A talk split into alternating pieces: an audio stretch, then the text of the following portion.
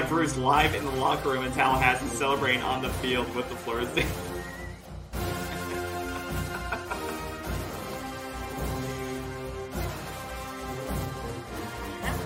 and, and I don't know why.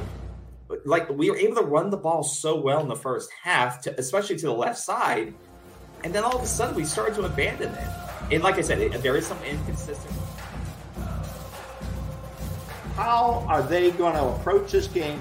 How are they going to beat this Florida State team? Well, we're going to break you guys. Um, and, and okay, I, that's it. The show's over. In, in, in, in, the story, we're going to break you guys. Look, and, and I, I'm joking, but it's true. Lord, the climb, the climb continues, KB. Oh my okay. God! I am sweating. I am, look, look, at my heart. Look, I, look, I, look, look, look. You know what? Yeah, I, I have so much to say.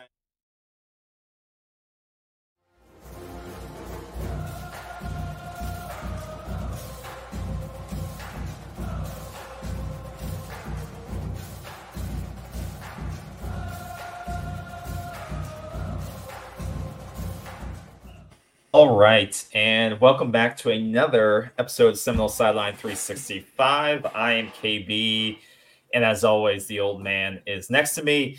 Uh, last time we spoke, we were coming off the uh, shocking news of the college football playoff, and we uh, went on for three hours. So my goal is to not go for three hours and not have an emotional breakdown. But you never know. You never know what news is going to bring uh, especially during a Thursday, right before uh, the big news dump day of Friday. So, uh, yeah, and it's transfer portal season. Um, and I think we already had sort of another one of those moments for Florida State fans earlier this week that we'll talk about. But yeah, our goal tonight is to, you know, talk, you know, kind of recap more of the aftermath of the big decision last Sunday uh, on the, uh, you know, our placement in the Orange Bowl, the, the consolidation, uh, consolation prize, uh, as many are saying. Uh, what we think about that, we won't focus too much on that because you can go to Twitter and every other social media site you want to to to see the opinions there, and you're probably tired of hearing it by now. But it needs to be continue to be brought up because you know I, I, think we all agree that this is an issue that that needs to be surfaced for as long as possible because uh, it, it is a uh, travesty. And then uh, we'll talk about the portal. Portal season has officially started as of December fourth. It's been hot and heavy and uh, anything everything in between. Florida State's lost players. Obviously, we knew that was going to happen. That shouldn't be a surprise to any fan because uh, all schools are losing players, right? The top schools, the bottom schools, everyone's losing players. Uh, but now we want to see which players are Florida State targeting. You have there's been some some noise, but I, I, think it's been a little bit surprising we haven't maybe heard more about who's coming to visit Florida State and, and who they're targeting. So we'll talk about who we're hearing about, who we think they should go after. Obviously, we're giving our our quote unquote expert opinions on this, but I think it's always a fun discussion to see who you all think we should go after, who's on your radar, and we can discuss it in open form here and just have some fun with it. Uh, but before we get into that, and then we'll go go through any other college football news we saw that's out there um, that we want to discuss, and then we'll wrap it up uh, on on this Thursday. Old man, how's it going? What how's your week going? Yeah, it's called uh, uh, busy. I mean, busy mainly tracking news uh, about Florida State, tracking portal, and venting myself. You know, I I have sent out lots, let's just say lots of my opinion, my opinion, not necessarily your opinion. If we agree, then I kind of put it out under both our names. But if I put my name out on my opinion, it's signed the old man. Okay. And that way they differentiates from you. I don't want to bring uh, uh, crap to you if you don't deserve it. Uh, I think the first thing that I, I want to point out uh, as a military veteran myself, I want to say that today is an important date in history of, of this country. Now, there's a lot of important dates in the history of this country, but December the 7th, we should always remember and memorialize of what happened on December 7th when the Japanese surprise attack on Pearl Harbor in Hawaii. Uh, I mean, that led us that day uh, into World War II. And we, uh, you know, uh, 2,400 uh, sailors and civilians were killed that Sunday morning when the Japanese caught us off guard. Now, I think that's the first thing that I want to bring up. So there are things that are greater than football. There are things greater than sports, and we shall not forget December the 7th, which leads me to another date, uh, which is uh, not close in importance, but it is going to be remembered in Florida State history, Florida State University Athletic Department history, and that is December the 3rd, 2023. That is going to be remembered. And it, we shall not, I shall not, as long as I walk this earth and do shows like this or Twitter or social media, I shall not let people forget that date on December the 3rd, 2023, when the great CFB and ESPN theft took place, stealing an opportunity from this football team who was 13 and 0, did everything they were asked to do, won every game, whether it was pretty or ugly, it doesn't matter. And then when it came time to go to the next level for an opportunity of a lifetime for kids and coaches and fans, it was stolen from them by a conspiracy between this playoff committee and ESPN. And of course, this will fade, but I ask all FSU fans, players alike, and that in the future, on December 3rd, 2023, we we stop and we talk about what happened, not to let this fade away in business as usual, okay? And we shouldn't do that for December the 7th. We shouldn't do that for 9 11. And we shouldn't do it for many dates in our history. So, with that, the first discussion I'd like to have with you, and I've been very vocal on this on Twitter, is opt out Orange Bowl, boycott Orange Bowl. Let's talk about, in fact, somebody put out something that I think they stole, they, well, stole borrowed, let's be that way, borrowed something you put out on the show on Sunday. Exactly, almost word for word that you were talking about, KB, on what Florida State should do. Obviously, we've accepted the invitation. Now, what do we do with the invitation? You kind of laid out a scenario. Go down, have everybody show up, warm up, and then walk off field. I saw another guy post that. He got thousands of views, and I'm saying that's what KB put out. Yeah, but there was no no one giving you credit. I don't, and I don't care about and that. That's it's okay. Not, it's not. It's a, okay. It's an opinion. It's, It- an, it- it's not a unique opinion. It- And- it's and okay. why. It's it's okay. So we're not here to derive that. What I'm saying to you, KB, opt out. Are you still on board? You were on Sunday. Opt out of Orange Bowl and boycott Orange Bowl. However, let me say this, and I've said this. Any fan who decides to go, that's your decision. I'm not go- we're not going to berate you for that. But uh, you know, don't say that people who opt out or can't go or won't go, don't say they're not loyal to this football team because that's not right. There are many people who cannot afford to go to football games. Are you saying those people don't belong? Okay? But I say opt out and I said boycott OB because you're playing into the ESPN scenario.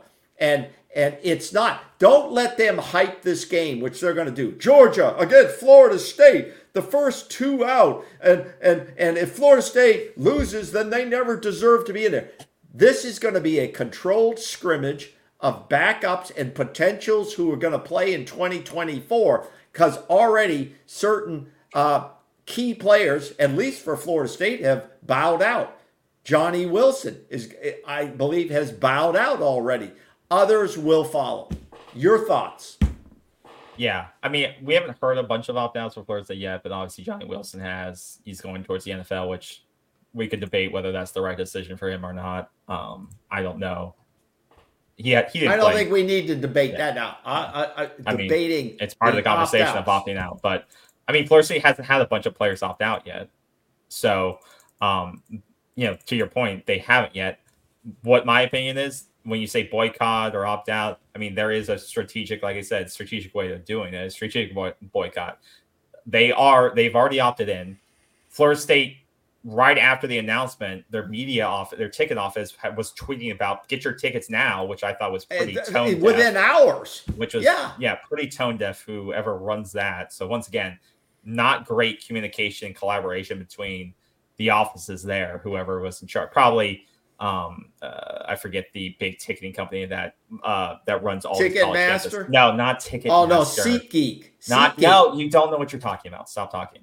Um, it's I it's thought a, they were the official. No, no uh, it's it, it's a sales company that basically oh, um, okay. that runs Okay. um not Deerfield, something one of those, but Doesn't um, but basically, tone deaf tweets. But basically, if Florida State wants to make a statement, which, and I don't think this will happen because this is not, I, I don't think Mike Norvell has this type of streak in him. I think if if Lane Kiffin was in this scenario, uh, he would be on every television screen every day of the week, making something of this and and, and making making sure every screen was on fire right now. Mike Norvell's not that type of person.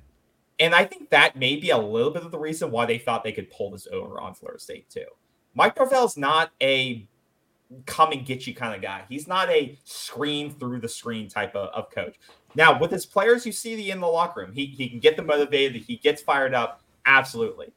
But he's not he, he is not the type who's going to use social media or use press conferences to get what he wants or, or really get a he, he, to get his point across. I don't. I think we all have to read. That's not who he is. He's not the guy who trolls online. He, but I, I've been, which I, I like that about him. He, he, he, he fo- He's focused on the job, getting it done, and working behind the scenes, and he does a great job of that. We've seen that now in recruiting. We've seen that in the portal. He, he doesn't have to be always visible to get the job done. Some coaches like to be the opposite. They like to be in front of the cameras always.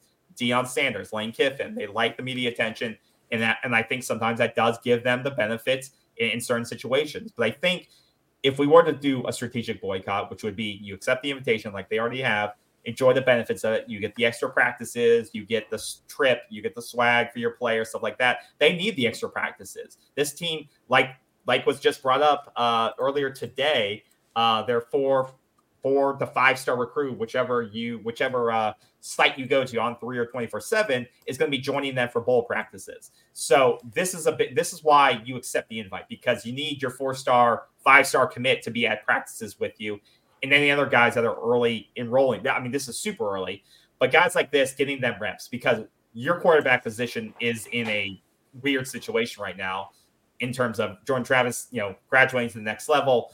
You have guys that have zero reps, and, and now you're losing Duffy, which you know is losing depth and, and young depth there. And this guy needs the practice reps. You need to get him a, a involved, learning the playbook as soon as possible, especially if you think this is guy is the heir in two years, um, and you you you're invested on him. So the practices are one thing, but if you really want to make a statement, if you really want uh, to show a big fu to ESPN, the guys that you thought screwed you in all of this, because everyone it's of the majority opinion, I believe, is that everyone believes that the college football committee collaborated with ESPN and saw money and ratings were the big driver of who got in. And it was Alabama or Florida State, and they chose Alabama, Texas over Florida State. Bigger brands, bigger national media attention, and that's what drove the decision. And so if you want to really stick it to them, you get prepped for the game, act like you're going to come out, and you basically don't don't take the field for three hours, and you screw over their advertisers because no one's going to check it, watch a game that nobody's playing in. Obviously, there's no action going on. People change the channel. They go watch some other bowl game. They go watch uh, some other program. They go outside. Those advertisers get screwed because then they're pissed at ESPN for that time slot that they paid for. And then ESPN has to hear the heat. Then there's articles written about how ESPN manages thing. Then you get eyeballs back on the situation again, right? It reinvigorates the conversation around why did Florida State not get in? Is this the right protest to do? Da da da. That's how I think certain coaches would approach this. I think that's how maybe a Lane Kiffin would approach it if, if he was in this type of scenario. I, I think if Lane Kiffin was in this scenario, there's no way in hell they play this game. Or he's on every television network. He's on McAfee getting interviewed one on one. He's gonna he's gonna let Kirk, uh, Kirk and those guys have it every single day. And then he would do some type of protest like this, where his guys line up on the sideline and then they just leave and go home, and they don't take the field. And they screw over the advertisers. But I don't think Florida State will do that. I think they will play the game. I think they will have a, a, a some opt outs like Johnny Wilson, Keon Coleman. I think players like that who who feel secure in their draft position will opt out, and they'll play the game because I don't think Mike Norvell's the type of guy he likes playing by the rules. He likes, you know, sticking to the process. He's just a stand-up guy who thinks, okay, well, we, we can only control what we control right now. We got screwed, but we can't let it affect what we do on the field. We need the practices. We need to get better. We're going to go for it. So that that's really, you know, when they they'll play the game. I don't think they should. And if a different coach was in charge, I think different things would happen. But you know, I trust Norvell. I trust what his process, and it's worked so far. So who am I to judge against him? That's my that's my call. Okay, let me let me answer to some of your statements. I I don't totally disagree with what you say. First of all, we accepted the invite on Sunday. Yeah, that's a yeah. done deal. The ticket yeah. came in. We said yes. Okay. To me, that's the corporate mentality. This anything I say now is not a rip on Florida State. It's not a rip on Mike Norvell. We're not endorsing Lane Kiffin. He's got his own issues. Yeah, I would not want Lane Kiffin so, as my head. On Sunday, the invite came in to a New Year's Six Bowl, whatever you want to call it, the Orange Bowl, which is a great history. Okay, we won a national championship in the Orange Bowl when Scott Bentley kicked yeah. a field goal. We beat Nebraska. We we've been to and we've lost national championships down there. It has a big history. In any other year, I would not be ever saying this. Okay, I would not be saying this. This is my circumstances, though, given this year. Now, the corporate mentality kicks in when you're talking about presidents of universities, head football coaches making millions of dollars, as well as athletic directors who have careers as well. So when the career corporate mentality kicks in, okay, you accept the invitation. They sent out very strongly worded correspondence that made national media, correct? All right. Very strongly worded from Norvell, very strongly worded from, uh, I believe, uh, uh, our athletic director and president of the universities. We, we, we came out and said what we had to say. So we've accepted the invite. We're going to play the game. The game is going to be played. You gave one very, uh, I would say, aggressive scenario which we both discussed on Sunday. An yeah. aggressive scenario of exactly what you said. Go go in, warm up, make believe, you know, and then surprise, you don't come back out again, and uh, that's it. You're not playing the game. At which point, if both teams did it, Georgia and Florida State, and Georgia's not a happy customer either in this whole thing. They're yeah. not a happy customer either. Yeah. If they both did it together, then and stall the game for an hour or two or three or whatever you want to say, that's a hell of a statement. Yeah. Now, I don't know if you do that. If you do that, all, the, both universities have to be lockstep in their corporate mentality of the message we're going to send.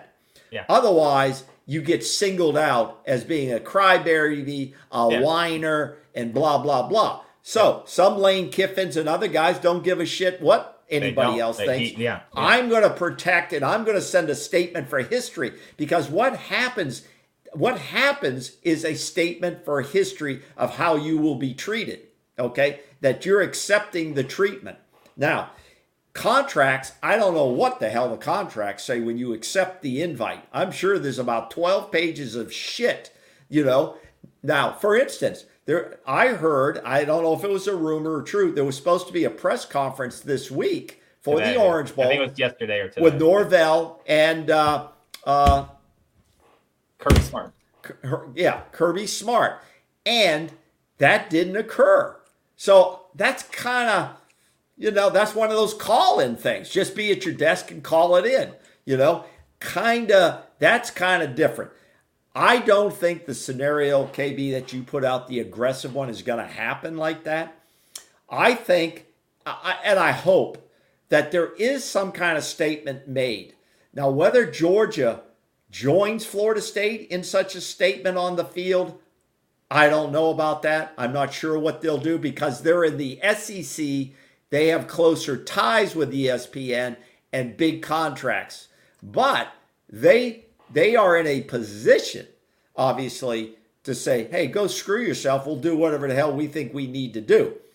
But leave them out of it. Florida State controls what they do and the statement they send on that game in the Orange Bowl. And that could be subtle.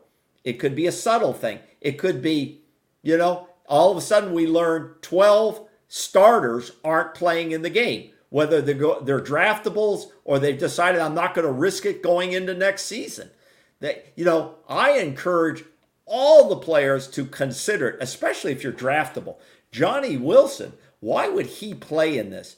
He says, no, I'm going to play in the Senior Bowl. That's right, he's not. I'm going to play in the Senior Bowl because I'm coached there by NFL coaches. All the scouts are there, and I'm playing against other draftable guys. I will take my risk and put it there and not in a meaningless exhibition game where you can put risk on the line. Whoever wins this game in the Orange Bowl, Georgia or Florida State, it's immaterial. If Florida State wins, then they'll say, well, Georgia wasn't at full strength. If Florida State loses, well, see, you shouldn't have been in the playoffs. It's a no win situation for the Noles when they go to the Orange Bowl. My last statement, then I'll turn it over to you here, is I've seen a lot of Twitter action. A lot of people agree with our stance about opting out of the Orange Bowl. Okay. We can support, and you and I can support Florida State without being there. Okay. The players are going to know that there is an opt out thing going on. And does that mean they hate Johnny Wilson for not playing? No. They're saying, you're smart, Johnny. I think what's going to happen this game will be a lot of backups, a lot of guys getting game experience for 2024 season and trying to showcase other guys who are leaving the program do need to showcase in a couple of games. Some of these guys did not get uh, invites by the Senior Bowl. So this is their last opportunity if they want to leave the program and go to the NFL to put something on tape. But they risk, they do risk serious injury. I doubt to see Brock Bowers play in this game. I would be shocked to see him no, play. There's no way in hell. I just don't see him playing. And I think this will be and so when you buy a ticket and you go down there and pay these enormous prices, now ticket prices have started to drop, which is very interesting. And I'm tracking that. They've started to drop. You know what? Go down, have a great time, support our Noles, but don't say people who don't go to the game aren't supporting this football team. Yeah. Yeah. So yeah, I, I don't want to keep circling the drain on this conversation. No, I, I want to ask if you're out there listening, send us a note now how you feel about opt out. Send us a note, send us a comment. You agree, disagree, and okay, just opt, I'd like to see that. Opt out and not playing is two different things. No, no. Opt, opt out is a is is for a you know uh, someone who's going declaring for the draft versus the team not playing the That's game. fine. Those are two different. Send us a comment, your thoughts either way. Would you go to the game? Do you, and, and would or you feel you'll opt out of the game? Okay. Okay.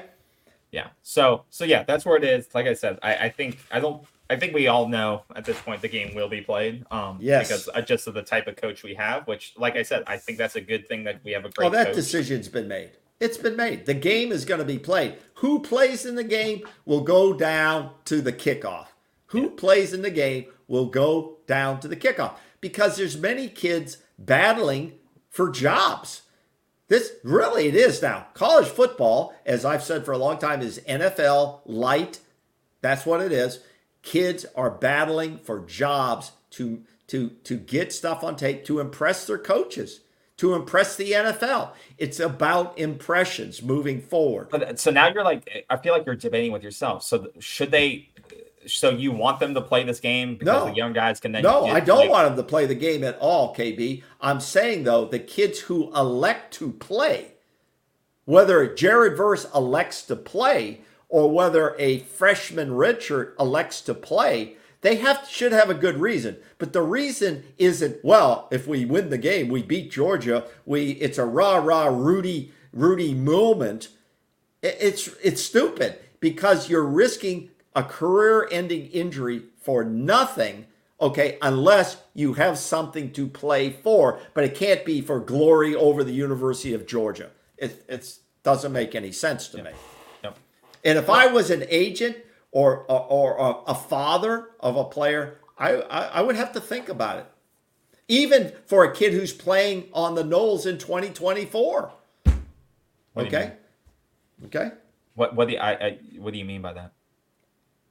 What I mean by that is if I'm an established player, but I'm not going to the NFL, I'm just going to get NIL money maybe from Florida State or something of that. Okay, am I uh, uh, under obligation to play? Am I under obligation to play in every game or can I opt out? Does that violate my NIL contract? But my whole point is what difference are we what difference does it make if we win or lose this game? The game means nothing. I got into a very heated conversation uh, the other night.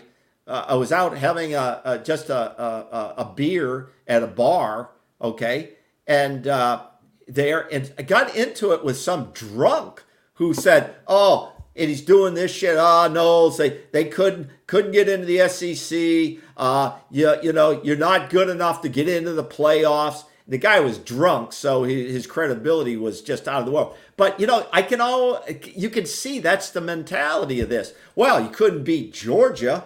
So if if we're all going all in, then Johnny Wilson should play, Jared Verse should play, then uh, uh, uh, Trey Benson should play. No, I mean, but, but, to go all in and beat them. But if we beat Georgia, what does it mean in the end? But but, uh, but I think that's what, what the it, argument is. It's like don't even mean? play the game. Like most coach, that's why someone like Lane Kiffin would say we're not even going to play this BS game because one, it means nothing. Where it's a cons, it's a consolation game. But we what, didn't earn this bowl. This bowl is is a it's a backup bowl. It means nothing outside of the paycheck, which Florida State lost two million dollars by not getting into the playoffs. So we already lost money that we were we, we rightfully earned based on our performance in the regular season, and even more based on our ability to potentially get to the national championship game. And then two, why would we put our you know players' futures I- I- on, on the line well, yeah, for a glorified exhibition game? Let's go. Let's transfer into a little bit of the portal stuff. Pat Payton, great. This guy is really developing, and he's really developed from midseason onward. He's had a great season. Should Patrick Payton go in and play in this game. He just said uh, it's kind of unknown. No, is he no, in the portal? To, he doesn't need to. Well, one. Okay, this is what we're talking about, though, KB. But, but why? Who plays and who doesn't? If I'm a kid, if I'm a redshirt freshman, uh, like some of these guys that have gone into the portal now, uh, Schrader, you know, he's an offensive lineman. Yeah, he needs to play. is to he play. just giving up? He needs snaps. to play. He, he, has, he needs to play in this game. He's onto the portal, and I believe he can play, right? Can he uh, practice and play? Coaching, it's up, up to the coaching staff, but yeah. okay, it's up to the coaching staff. But they should say to him, "Okay, you're in the portal. We, we're good with that. Like you're CJ okay, Campbell, but you can play. Portal. He's going to be playing. He's okay. only got 35 snaps in a year. It, exactly. he's going to be playing. This is my point. The game is an exhibition for kids who need to show something. If you've shown something, the game is meaningless. Well, like whether you beat too, Georgia or not. If Georgia Mari beats Gaynor us, played in the bowl last year for us, and then he went to UNC. Exactly. After. This is my point. Have a good reason to play. This is not disrespectful to your coach. It's not disrespectful to your football team. It's not disrespectful to the fan base if you don't play. And no, it's not but, disrespectful if I don't show up for the game as a fan. Period. No, no. But there are going to be some players who say, you know, we versus me, and I want to play with my teammates, and I don't fault them for that either. That's they're just, okay. They're taking a risk, That's but there okay. are going to be certain players who are going to say, "I want to play alongside my teammates because we've done it for 13 weeks. Why not a 14?" That's okay. This is going to be a tricky that. thing for the coach to handle and the staff to handle, but you can handle it like men. You can handle it like adults you can say, This is a business. We found out on Sunday, December the 3rd, that this is big business. So your decision is a personal oh. decision for you and your family. And we get that. Okay. You're not no disrespecting fan. anybody. I am not going to disrespect any player that yeah. doesn't show and play in this game because they have a reason not to, because yeah. it's meaningless. No fan should be harassing a kid for sitting out of the game. And no fan, yeah. no fan should be harassing a player, and no fan should be harassing another fan for not attending or saying, "Well, if you don't go, you're not really supporting the team." Bullshit. That's not true. There's many fans over many years never get to a game. You're calling those fans out? No, I don't buy. I'm not buying into that, and I won't accept that. All right. Speaking of um, players who should play or players who not, you were talking yeah. about Patrick Payton. Um, so news came out that he earlier in the week, and I was talking about the other moment, bad news we got uh, this week. So after Sunday, I think it was Monday or Tuesday, Patrick Payton announced that he was putting is going to announce that he was entering the portal. It sounds like he may have now deleted the tweet. So I don't think it's social media is still saying, yeah, he's on that. But I don't know if it's actually been confirmed that his name's in the database. That's the that's the difference kids will first say, I'm going to be putting in the portal.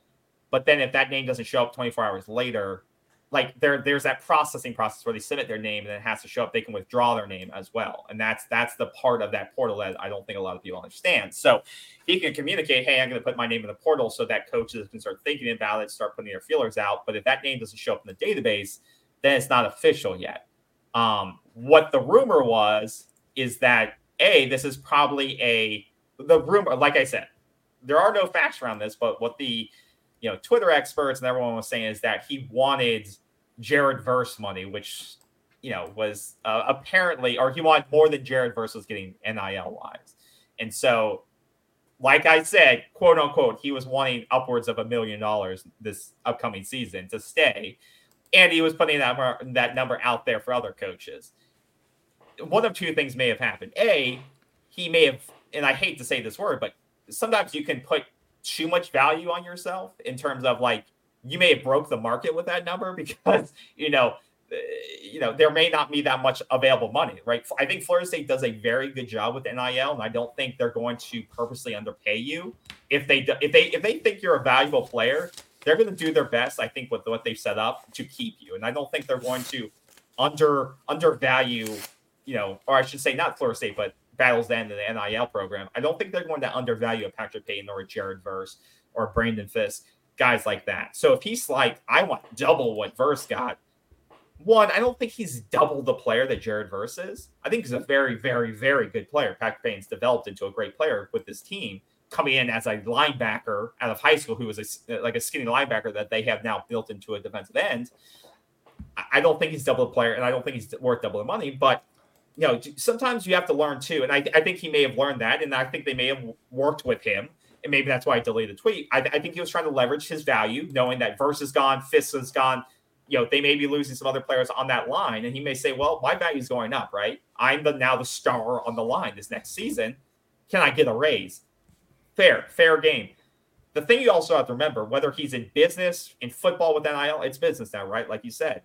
Sometimes you have to understand, though, Patrick, and I'm saying this directly to you. You probably won't watch this because you don't know who we are. But I would say I've done this before, where sometimes you go out in the market and you go somewhere. You know, you've been in a company for two, three, four years, and they're like, maybe, maybe I'm not getting paid enough. Maybe, you know, maybe I deserve more, and I want a 30, 40 k raise. I'm going to go to this company, and you know, it is sometimes you get comfortable where you are. You want to test yourself. You want to go get more money somewhere else, and you go take a job with some other company.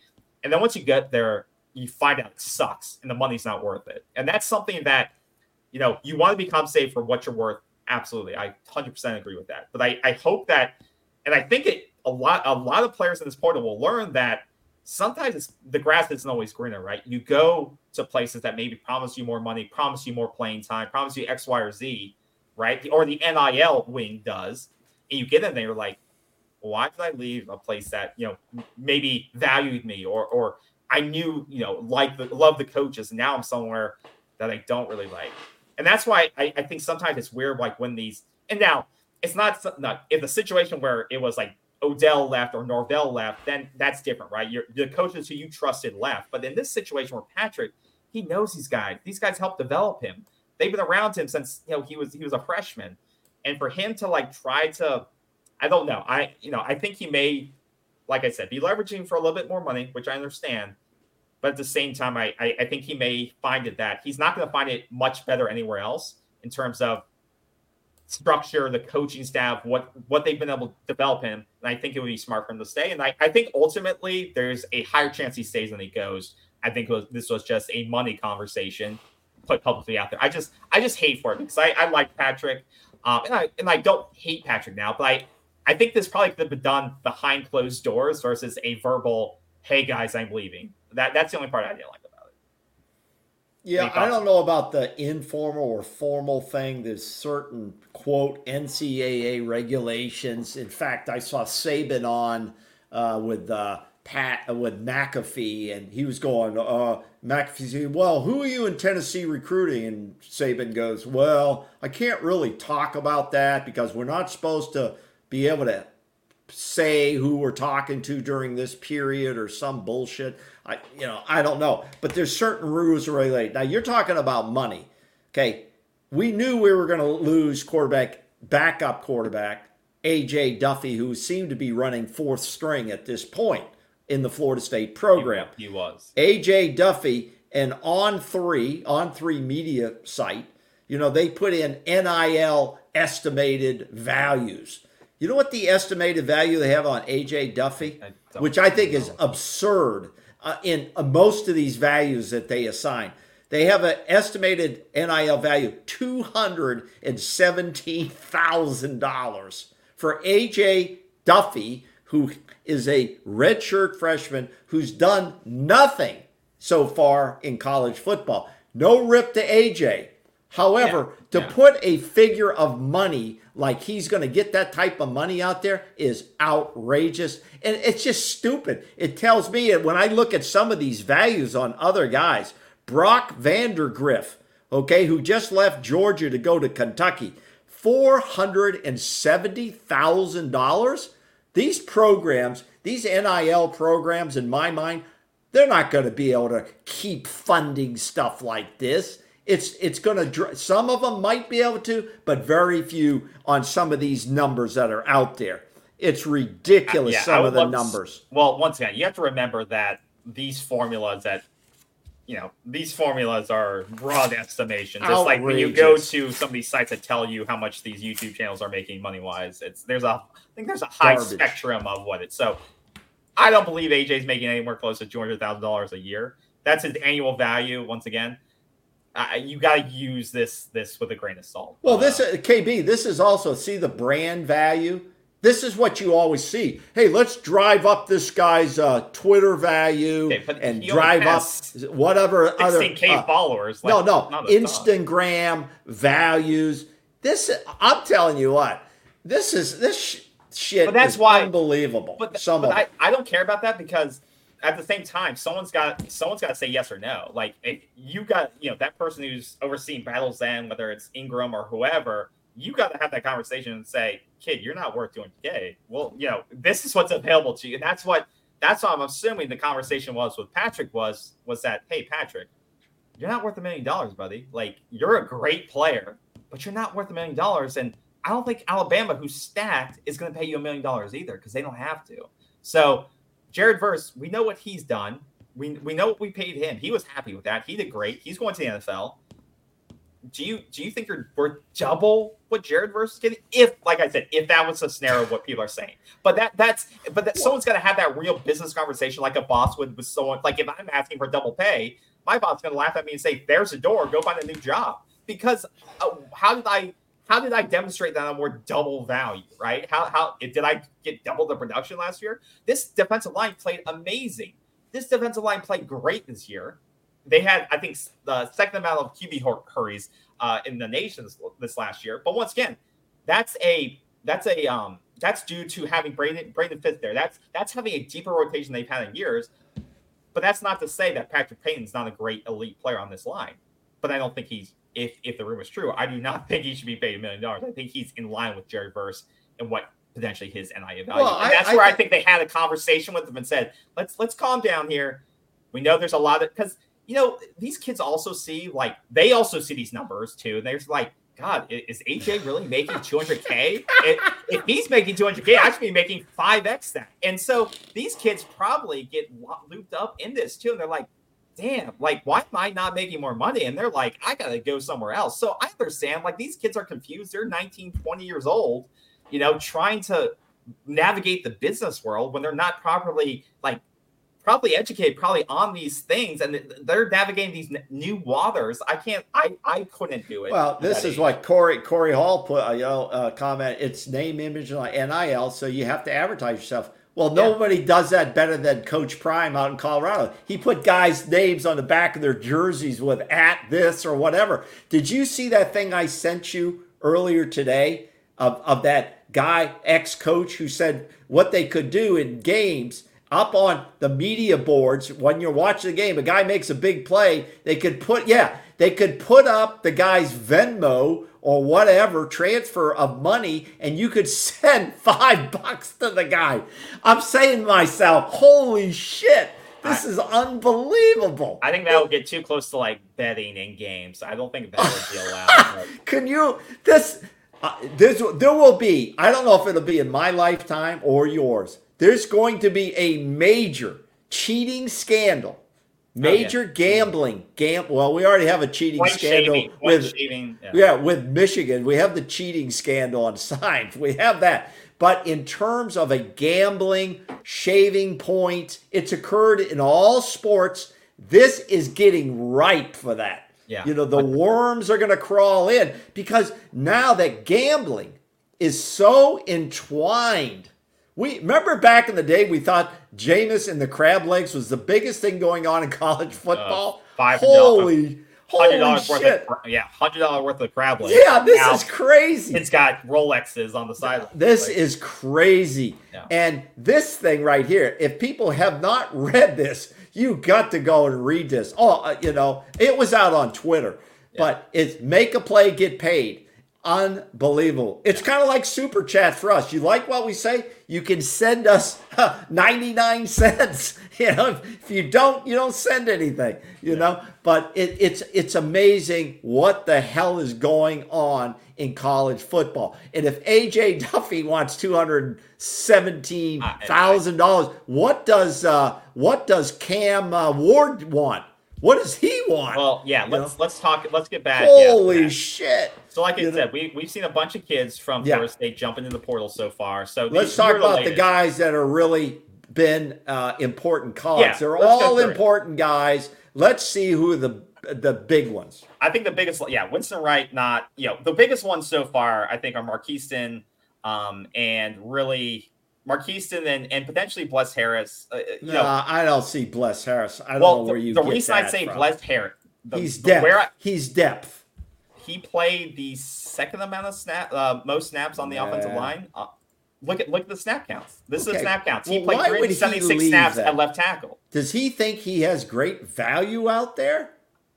So that that's the thing we don't know too. Is that Well, I- I will say this. meeting- in the coaches meetings, they may say, "Bless, we're going to go out and we're going to look potentially to look at another left tackle spot." Oh, no doubt. You're- There's no doubt. You know, are There's you no okay? doubt. you you can either put yourself in or you can compete, and that could have been the con- I think that's a lot of these conversations.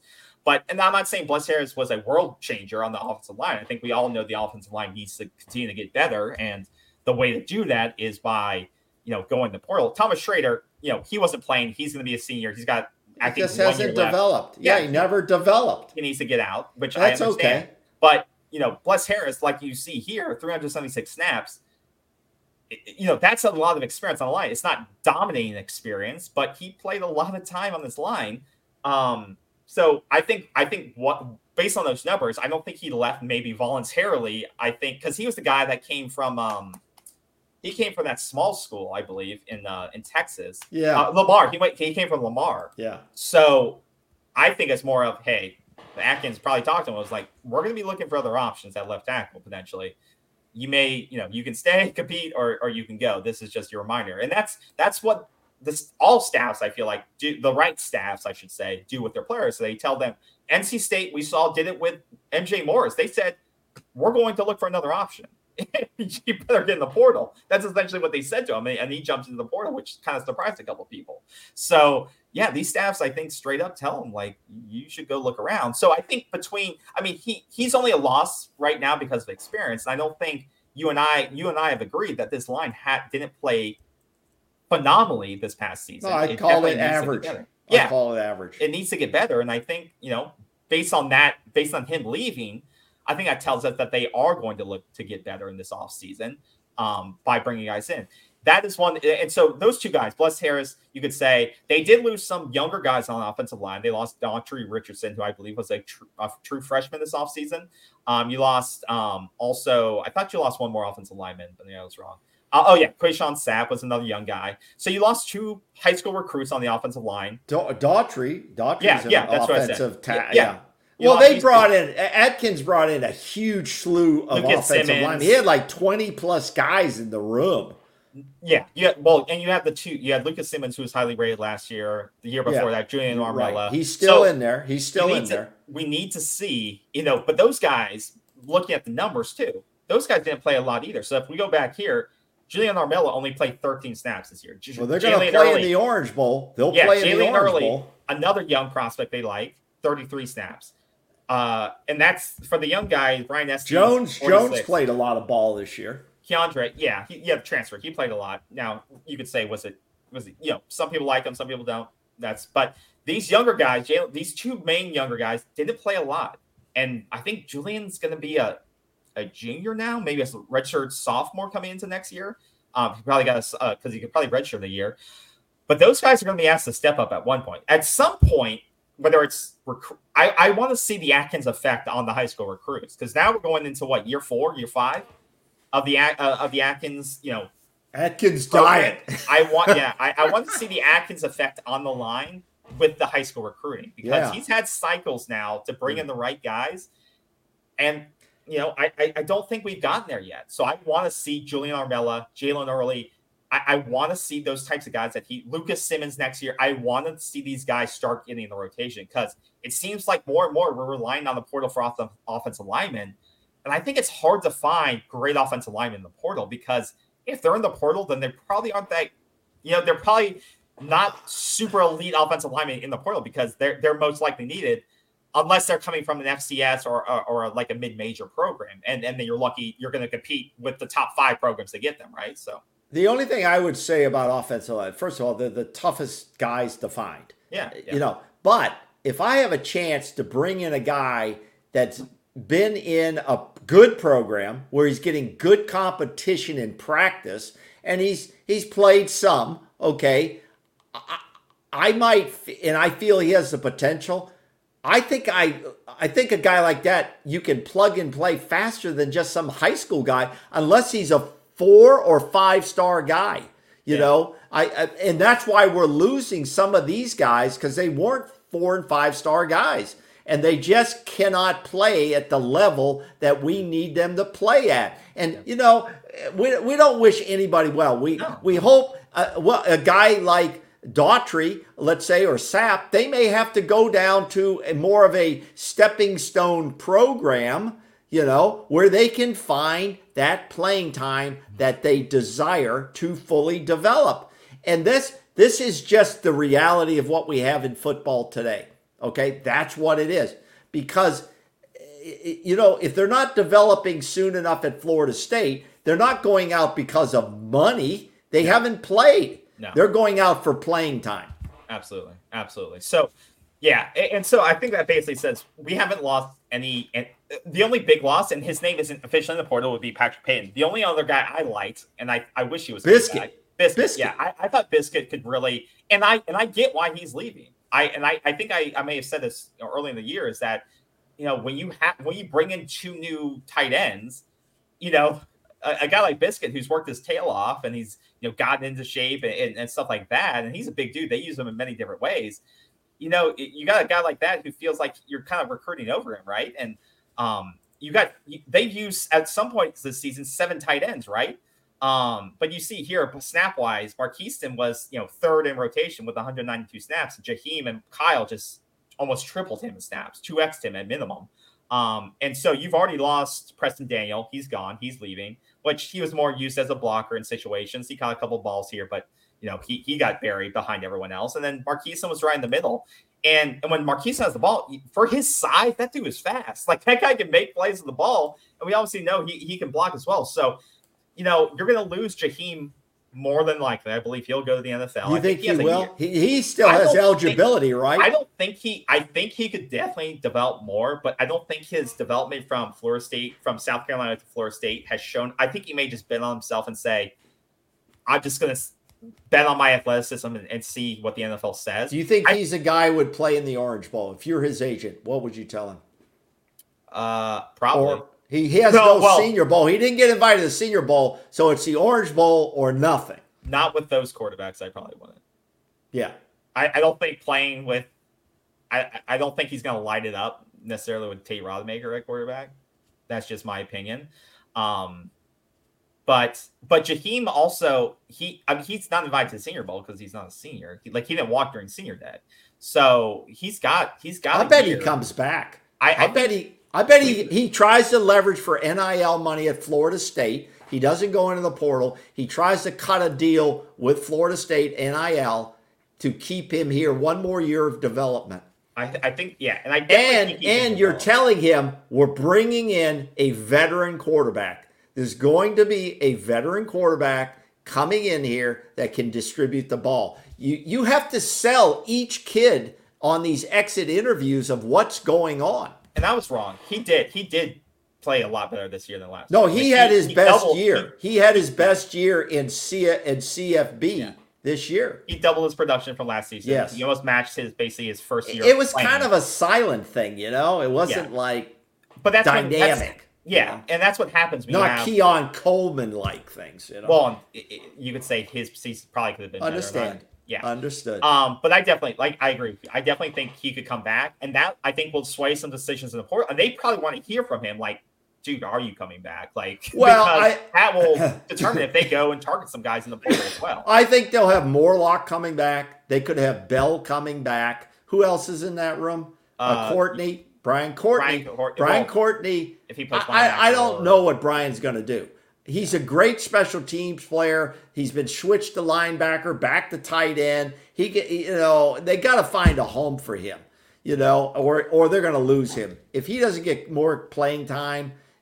you know, that's a kid that could show up in the Orange Bowl. See, that's the difference. Jaheim Bell may not play, even if he's coming back for next year. Why would you play in this game and get a knee injury and then really screw it up? Yeah. So uh, Brian Courtney, who needs the reps, does play in the Orange Bowl. You know, Yeah. and some show before the Orange Bowl, we'll probably say who we think's going to play and who doesn't. You know, Yeah. we'll have a Yeah, I better don't idea. think we need to determine that tonight. Yeah, like you said. no, we But don't need to determine. It's too, I too early. It may be a sign if Mark Jackson West, what's his story? Okay, yeah, I don't. We need to, don't need to focus on him. Um, what, what do you mean? I, What's his he's story? just not. He's not. He's just on. he's not competitive right now. I yeah. I mean, look at the snaps. They don't. He's on special teams. He's Preston Daniels. Uh, yeah, I, he's more. Yeah. Preston Oh. Daniels, I was surprised by. He gets a lot of playing time.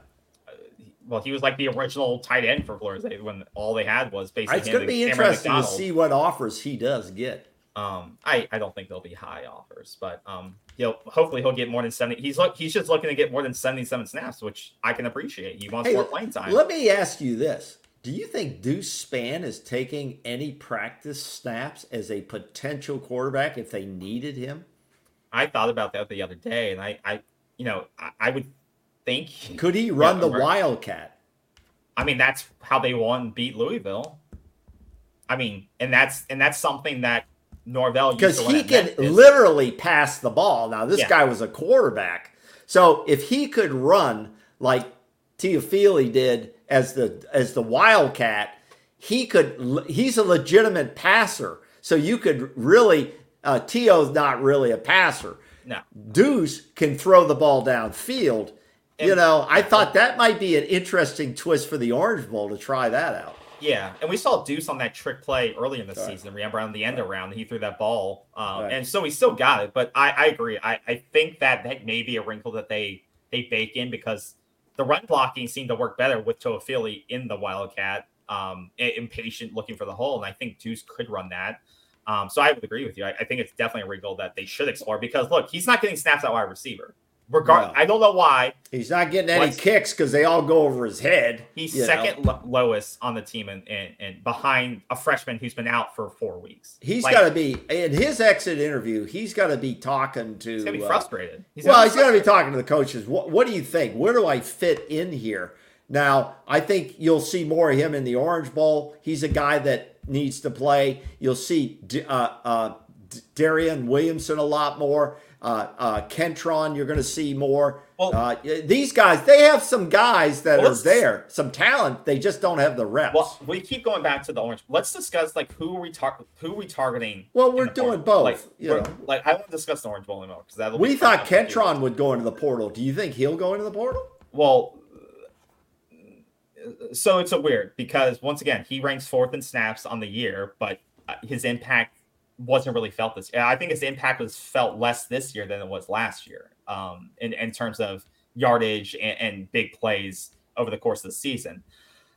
Uh, I think he could. I, I definitely think he could. I, and I think this this team definitely does need to recruit another big play receiver as you're losing two, two your two your two top receivers again. So I think Florida State will be aggressive in looking at okay, who's going to elevate internally? Like, is it going to be Hykeem Williams? Is it going to be Jacobs? Is it could it be Kentron?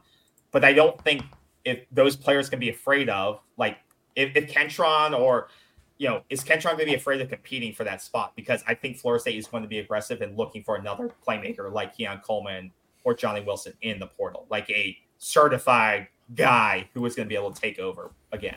Because they, well, they can't, yeah. you can't lose right. two guys like that yeah. and just take, you know, hope Hykeem Williams becomes the guy next season. Like no superstar, no look, no Keon Coleman's out there, right? are to come in without having a veteran quarterback who's proven who can throw the ball down the field and has a track record doing it. Okay, that has the receipts to show that. David Delgado, thanks for agreeing with me. Uh, but he's right. A premium quarterback will entice other players. okay, but but I'm not I, as a premium quarterback, KB. I also want to know who the hell is blocking for me up there right? You don't think a premium quarterback's going to look at that a little bit, or you just figure he'll he'll say, "Hey, you guys will figure it out up front." But uh, the receivers want to see that that passer and any uh, you know I think at running back I think we're in good shape at running back. I don't well, think we're going to bring in any yeah, running, running backs. Running back is your least concern. Your receivers and your quarterback offensively, as well, as long along with your offensive line, your biggest concerns on offense because you are if you lose Jaheim Bell, that is like the nuclear option because but he between Keon, Johnny, and Jaheim, and I thought there was a little bit of a chance Johnny could come back because I don't think he had the greatest season. Two touchdowns, a ton of drops, and 600 yards of offense. I thought he could come back to see if he can finally get over the drop situation because I, I don't know if he's a top two round guy. I think he'll Johnny Wilson. I think he'll go yeah. third or fourth round. But losing Keon, Johnny, and if you lose Jaheim Bell, if he declares, you're losing over uh, 1,600 yards of receiving yards. Your next, you have next, to make up for. Yeah. You're not going to make for, up for it internally because your next highest receiver is Kyle Morlock with 255 yards. So that's the part that concerns Yeah, but me. Kyle and Morlock, you're losing, and you're losing your best if you quarterback if you target Kyle Morlock more, he catches the ball. He yards. catches the ball. No, but he catches the ball. Yards, though. Kentron, I think Kentron has the potential to get uh, to be a 500 yard receiver. You, I do, had, but Kentron, he's got to have the targets. Kentron had 52 yards this year. 52. Well, he's he going to have a 500 He was yard... injured. No, he was injured. He was injured.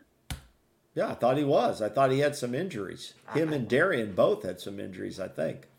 He, okay, played, I get had, it. I get what you're saying. the fourth amount I, of snaps on the team. I get what you're saying. What's Supreme saying here? MJ Morris. I never heard of the guy. Who the hell is North, that? NC State. NC State. Who? What position quarterback, is he? Quarterback. Quarterback.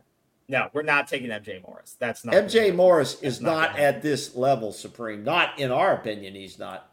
Well, you okay. don't even know who he is. I don't even know. Who, well, there you go. I've never heard of the guy. You should look him up. But I, I, don't. I don't like MJ Morris. I, I don't like him as a player. I don't think he'd be Florida State, and to your point, it may be hard to recruit a top quarterback when the offensive line is not elite.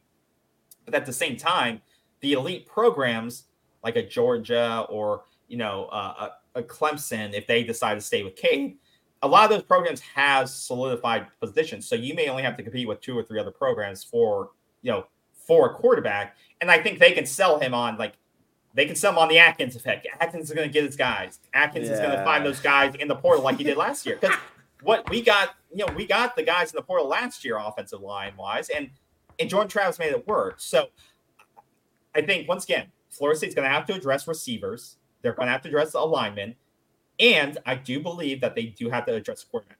I, you know, Cam Ward, DJ Uiagalelei, they those seem to be the big trendy things. I think DJ. You know, be, you didn't like DJ before. You kind of said no. you don't think he fits. You said I, that in a previous. No, I think he fits, but I think he has a ceiling. I think we've seen his ceiling as a player, and now his ceiling was good enough to beat Florida State multiple times. So and you know what? His ceiling was good enough to go out to Oregon State and put up a pretty damn good year just transitioning out there in one year. Saying. He's not that's a bad pretty, player. Like he's he's a know, very good player, and that's what I'm saying. It's hard, but I'm like, can we get like we're coming off a undefeated season? It feels like we should have our pick of the litter in terms of quarterbacks available. Like it, it, it, that that's the tough part. And I don't know if DJ is the top quarterback that will be available. And you know, but I, I, I think DJ could come in and run the offense. He's veteran guy, knows he playing against the ACC should be easy for him. He's mobile. He can throw the ball. He, he should be able to run. You know, that's the thing. You need a guy that's mobile enough so when this offensive line breaks down, the guy can get out out of the jam. Because that's what Jordan Travis did so well in this offense is that he bailed out this offensive line so many times. Yes, it, he it made did. them look good. Yes, it made them look good did. a lot of times. Yes, he so did. You need a guy that can do the same type of thing. So, you know, is and I'm glad we're not going the Riley Leonard route. I, I'm glad Notre Dame's making. I feel like another mistake with him. I like Riley Leonard. He's he's they're taking a risk because of that injury. Uh, yeah, but I, I don't think I think once again Riley Leonard's a good, good player, but I don't think he's an elite player. You know how quickly the NFL downgrades a guy with an injury like Riley Leonard had? They drop those guys down a lot on their draft boards. Yeah. Well, you know, the guy I, I would love to have, if I had my pick of anybody, I would like to have like a Dillon Gabriel or some like a mobile quarterback like he's already gone. Arm. He's gone. He's no, well, he I don't think he's committed. He hasn't committed anywhere. I like him. I like him as like that prototype. You know, I know there there's been some things against him in terms of like he's 5'11, so that that's not prototypical quarterback. But for for a college offense that needs a guy who can throw the ball and be mobile and make big plays, I like that. That's my prototypical guy that I like. But I know there's gonna be people who disagree with me. So if we go the DJ route, I'm fine with that. Well, let's but, agree. KB. And that works. And that works because that's a one year that's a one year allowed Luke to come in. Get if, let Brock Glenn get more yeah, experience because he's if they believe that Brock and Glenn and Luke are the heir apparents to everything, like those are the guys who will compete the year after in 2025 for the throne, and Mike's going all in with those guys, then let, let's get DJ and let's let him run this offense next year. All right, One I got I got to make a comment to Corey Halls here. Atkins will have us right. I've been hearing that for three or four seasons now, Corey. I think Atkins does a great job as an offensive line coach and getting recruits portal in high school. However, of the 20 plus guys he's had in that room, the best we've produced so far is average. An average line, okay, I granted the line was in shambles yes, when yes, he came yes. into the program. Yes, yes. So I give Coach Atkins plenty of accolades. Yes. However, the line has not developed to that what I would say average plus or good where I can say it's good. I see too many of our quarterbacks, KB said it right, that Jordan Travis bailed that line out a lot because the coverage broke down, the pass blocking broke down, and he had to run for his life. Okay. So I'm not quite there that I can say, oh, he'll take he'll cover us on this. I think he's going to go out. I think he's going to go out and get at least two offensive linemen out of the portal. Uh, but that and that's the thing to to the to to the veterans, yeah, is that he's done a great job in just getting us to like an average baseline, which right. we, he inherited a, a shit right. show. So yes, kudos to him for even taking the job and saying, I'll try to do something with this. Because he has. The issue I have is that he he can recruit his butt off. Totally agree with that. I haven't seen the the development of of the recruiting uh, of the recruits he's brought in. Like Rod Lord was his four star two years ago. Right. He's not no longer with the program. These other guys, yeah, we leaving. Julian Armella hasn't played yet. Brian he hasn't Bryson, played. Brian yeah. Estes, you know, hasn't played. Daughtry's leaving. Sapp's leaving. We just I mean, haven't seen. I haven't seen development in the high school ranks. Like he hasn't been able to bring in like the right recruits on the line yet and develop them. Jalen Early, that I think Quayshawn Sapp is gone. Like you said, those guys are leaving. So I want to see his turnover. His turnover rate is high. But to your point, though, to your point, it's hard to find the right. It you know, is. it's hard to evaluate. So Julian Armella, Jalen Early were his big gets in 2022, right? So those guys have now been in the program for a couple of years. Like next year, I'm expecting are they ready for the rotation? Are they ready to put, you know, to you know, flip that coin and say, I'm ready, coach. I, I developed, we're ready to go. Because you know, uh, uh, typically you don't see an offensive lineman start freshman year unless they're a high five star, their body's ready, da da da. But by right. year two, three, by you know, by year four, if they're not playing, they're gone. But by year two or three, you know, you would like to see them in rotation. We saw a little bit of Jalen, a little bit, like I'm talking 30 snaps. So that's the only thing I'm missing from Atkins right now. Do you think Armella? Do you think Armella is the next guy who's really the breaker, the make or break guy that should be a starter next year? I mean, the fan base is in love with this kid, okay, but he hasn't taken that next step. I expect, I would almost expect to see him starting in the Orange Bowl game. Yes or no? He's only taken 13 snaps this year. I, I, I 33 total at right tackle and 13 at left tackle. I think what we're going to do uh, before the Orange Bowl, we'll have where we pick the starting lineup. We pick the starting lineup because nobody will really know what it's going to be. Yeah, I, am going to have him in there. it, it, it, what this shows me is that you know these guys got time, time and garbage time, and they didn't even get that many snaps. Like you couldn't make Atkins didn't feel good enough relying on these guys when the game was even close to being in, not even in hand, right? Like you couldn't put them in the third quarters or rotate them, even with some of the injuries we had, stuff like that. So it doesn't tell me they're ready yet. Well, full off season, will they be ready yet? That's what I want to see. I want to see these recruits because when you get transfers in on the offensive line, those guys have they've already counted skill wise, right? You know, right. the guys you bring in from Lamar, the guys you bring in from Auburn, DeAndre, stuff like that Casey Roddick, you know, he had been at Colorado for four years, right? Or three or four years, team yeah. captain. That yeah. guy's not going to get better. You know what you, you know, you have, he is what well, I don't know if you're not going to get better. You no. always get better with the technique, experience. stuff like that.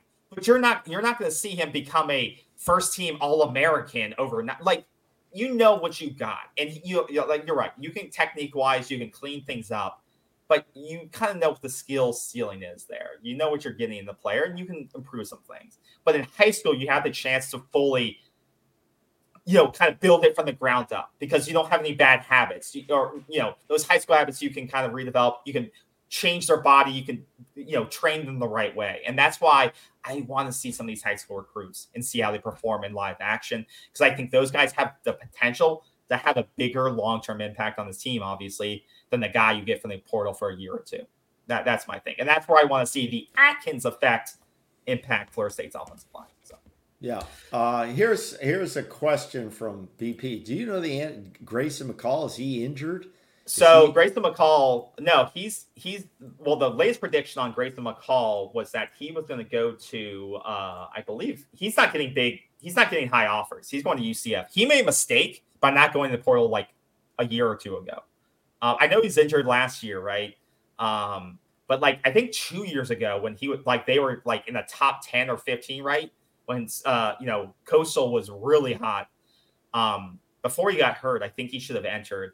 He's not getting a ton of interest um, in the portal right now, and I think this prediction by um, on three is probably right on trend. Like Gus Malzahn gets Grace McCall. I, I think that's a good natural fit for him. Like you're not Big Twelve you know, it's not a it's not a it's a step up, but it's not a SEC step up, right? Um, I think that's a good fit for him. Not definitely not a fit for Florida State. Leave I, leave I this leave this leave this chart up. Yeah. How disappointed would you be if Florida State doesn't get one of these guys on this chart? Incredibly disappointed. And, and that you, I, I just I, I you don't feel do you feel Tate Rodemaker goes uninjured for 2024 can get us to the playoffs, the 12 team expanded playoff. Do you feel confident no. he could do that?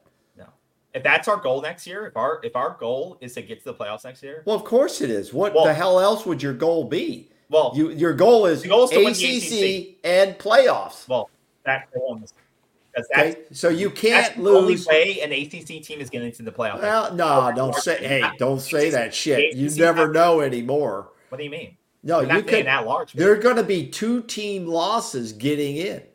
I think there could be two ACC teams who could no, get into the no, twelve. No, there's not. That's not.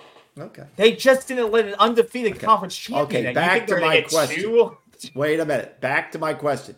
Is Tate? Is your coach of Florida State? You're Mike Norvell do you have confidence Tate Rodemaker and and uh, no, I, I tell can, Tate can take this team to the playoffs. No.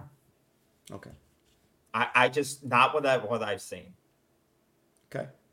I just I just now if you have your desires, do you want a quarterback out there that has two years to go, even though they can leave anytime they freaking want? It seems like, uh, or do you want a guy that's one and done, or does it matter to you?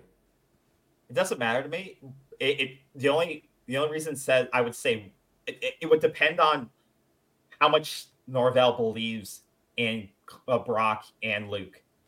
If everyone says what Luke is supposed to be into, like what he is now, what he'll develop into, and you say I want a guy with one year ready, so it's one year, then Brock, then Luke, and you set up that succession so it doesn't screw up with people's. I'm going to transfer because I that's what I would do. If you believe in that progression, if Mike's like, that's what I want. I want Brock to have a more one more year of development, so he has a year under his belt.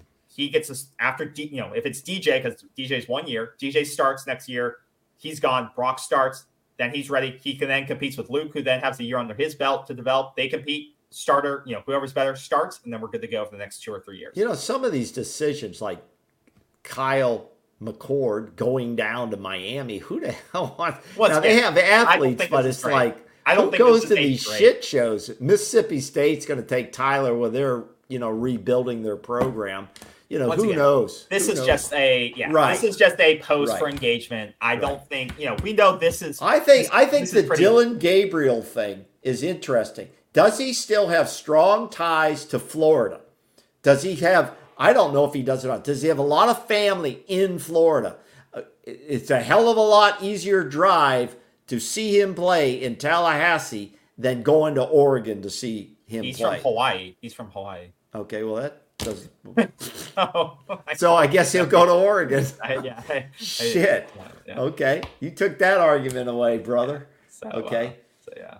Uh, um. So yeah, I, I I think once again, I, you know and there's not a lot of talk. You know, I don't even see you like Will Howard. I don't see him on this list at all. Oh, I, know, I don't think really, I think he's going to command a he's lot not of USC, money. USC, yeah. So and yeah. that would make sense. USC, he's gonna he's gonna he's gonna command a lot of money. They need to bounce back, but he's an East Coast guy. So once again, they, there's some big time guys. That's the thing. Florida State is in a weird position. Once again, you know, you have the you have the bounce back of not getting into playoffs, which definitely hurts you because guys want to compete for more, and and you know that's definitely going to be negative recruiting. But that's negative recruiting against the entire ACC. So it's not like Miami can use it against you. It's not like Clemson can use it against you. It's not like Louisville can use that against you. It hurts the entire conference. But you know, Florida could, or you know, but Florida just went five and seven, so you know they can't really say we're and they're and they're losing players. They just lost their best running back in, Trevor Etienne, who I think is going to go to Georgia now. So they're they're uh, purging guys or they're they're losing guys left and right too. So oh, Florida, I mean they've been losing the best guys out of the worst uh, team. They're I don't know what the hell they're going to do, and they have one hell of a tough schedule in twenty four. Oh, I, I feel yeah, I feel bad for that guy because he is going to get canned next year because of that schedule too. So, oh. and that's why they're not going to fire, and that's why they're not going to fire him too because they want to get you know it does make sense to hire a new guy and then bring him with that schedule and just go and then screw up, you know, fan base get pissed at them because, you know, they get three or four wins. But going back to quarterbacks, like I said, I believe we need a guy. One year would be, I think, ideal because then you give Brock a chance to then take over, and then you give Luke after that a chance to compete for it. It doesn't screw up your succession plan. Do you think and, it can be sold to the guys that are in the room when you bring the veteran in and you just say, "This is the new way of football"? This Well- is no disrespect to you guys. Here's how we see this. If you have a problem, ask us questions. We're going to be totally honest with you. I think that's the key. And Mike Norvell is seems to be this upfront, totally honest with his players. Here's the situation, and and if you know if you decide to leave, then we're going to wish you the best, and we'll give you a great resume builder going out the door. You know, but you got to compete. Everybody competes. Well, yeah, exactly. That's and you have to frame it like that. Everyone's competes here, even though we bring DJ or whoever, the job's still open, right? If you don't work your tail off in the off season, you don't work your tail off in the fall, nothing's guaranteed, and that's what you have to say it as. And it's always next man up. If you don't, you know, if you don't perform and, and you struggle, or you know, if you get hurt, you know, we just saw we, we just went to our third string quarterbacks this year because of injuries, right? And I and I think I think honestly, you would potentially be able to keep Tate because I think Tate's not going anywhere. at this No, that- and that's he's what not, he- like. he's not going into the portal. That's I not going to happen. and that's where I think you have. I think that's why you're in the place where you can go and get a guy because I don't. I don't see Tate leaving. No, I just don't see him leaving. I think no. he likes Brock. Glenn's not going to leave. He doesn't have enough tape. No, Tate's not going to leave. He doesn't have enough tape. and I think he. I, I honestly, I, I think Tate just likes. And I don't blame. AJ for leaving because he's going to get his No. two hundred seventeen thousand dollars. So yeah, yeah, and I, yeah. Just, just. I, I think Tate knows where he is, and I don't think he would transfer. And I think that's that would be a benefit to Florida State to say, oh, we got a veteran in who's led a team before that has meaningful snaps. Oh, and, and if shit goes down and somehow that person gets hurt or doesn't perform, then we do have Tate as that guy, that secondary backup who can come in and, and try to win games for us. So I, I, I think that how that's how it goes down. What do you think of this question from uh, ZG? Uh, do you think outside of the ACC championship, a one-loss uh, ACC team can make the top twelve next year with the new format? I feel like, oh, absolutely not. No, I think uh, ACC is now a mid-major program. So think of it like basketball terms. You have outside of sixty-four teams, but my alumni is a part of the, Atlantic Ten. So, you know, I grew up a Florida State fan because of my dad and everyone who went there. But my I, I went to school at a mid-major program, and we're lucky to get into the NCAA tournament because we're not respected. And it's the same thing with Florida State. We're now a mid-major football program in the ACC. Just by we're guilty by association. The ACC has no respect. We should have known that for a while, but it has no respect. And with a 12-team format, we'll be lucky. We're lucky to get the one on MAC bid, but you will not get two bids out of this. This you will not get an at-large bid. That will be gobbled up by By Liberty. in the Liberty. Big Ten. No, because you don't think that net, the networks are like, God, we don't want a Liberty on on these this playoff format. That's But that's if, if you money. have a small, uh, small uh, conference player that's twelve or thirteen and zero, they're going to take them in, or it really looks bad. it looks bad this year. They don't care. They control the narrative. I understand. They control the narrative. They don't care. They're they're worried about filling the stadium, filling the eye, you know, getting the eyeballs. That's what they care about. And so they don't. They really, really do not care. And that's why I honestly believe it's about The- TV viewership and money. Yes, the ACC, the it. ACC, the Big 12, the AAC, all these other, they're all mid majors now. If you're not in the Big 10 or the SEC, you are shit out of luck. You are. Okay. And and that's why we say on this program, we have said if Florida State now has to accelerate leaving the ACC to one of the mega conferences, we say there's two mega conferences. I think there could be a third out there if No. it develops. No. I'm just saying, you don't have to Third. agree. Okay, I'm just saying, listen, if we don't get into one of them, you are totally screwed. And here's how you get screwed. Eventually, Coach Norvell will leave. Okay. Oh, yeah. He is not, no coaches are married to any programs anymore. The days of staying at a program 30 years, like Bobby Bowden or some of these guys, is over. This is a entirely new structure of college football.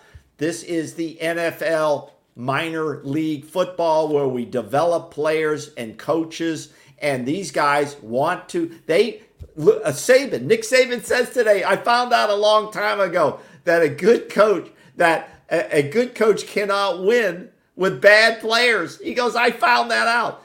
a, a good coach needs good players.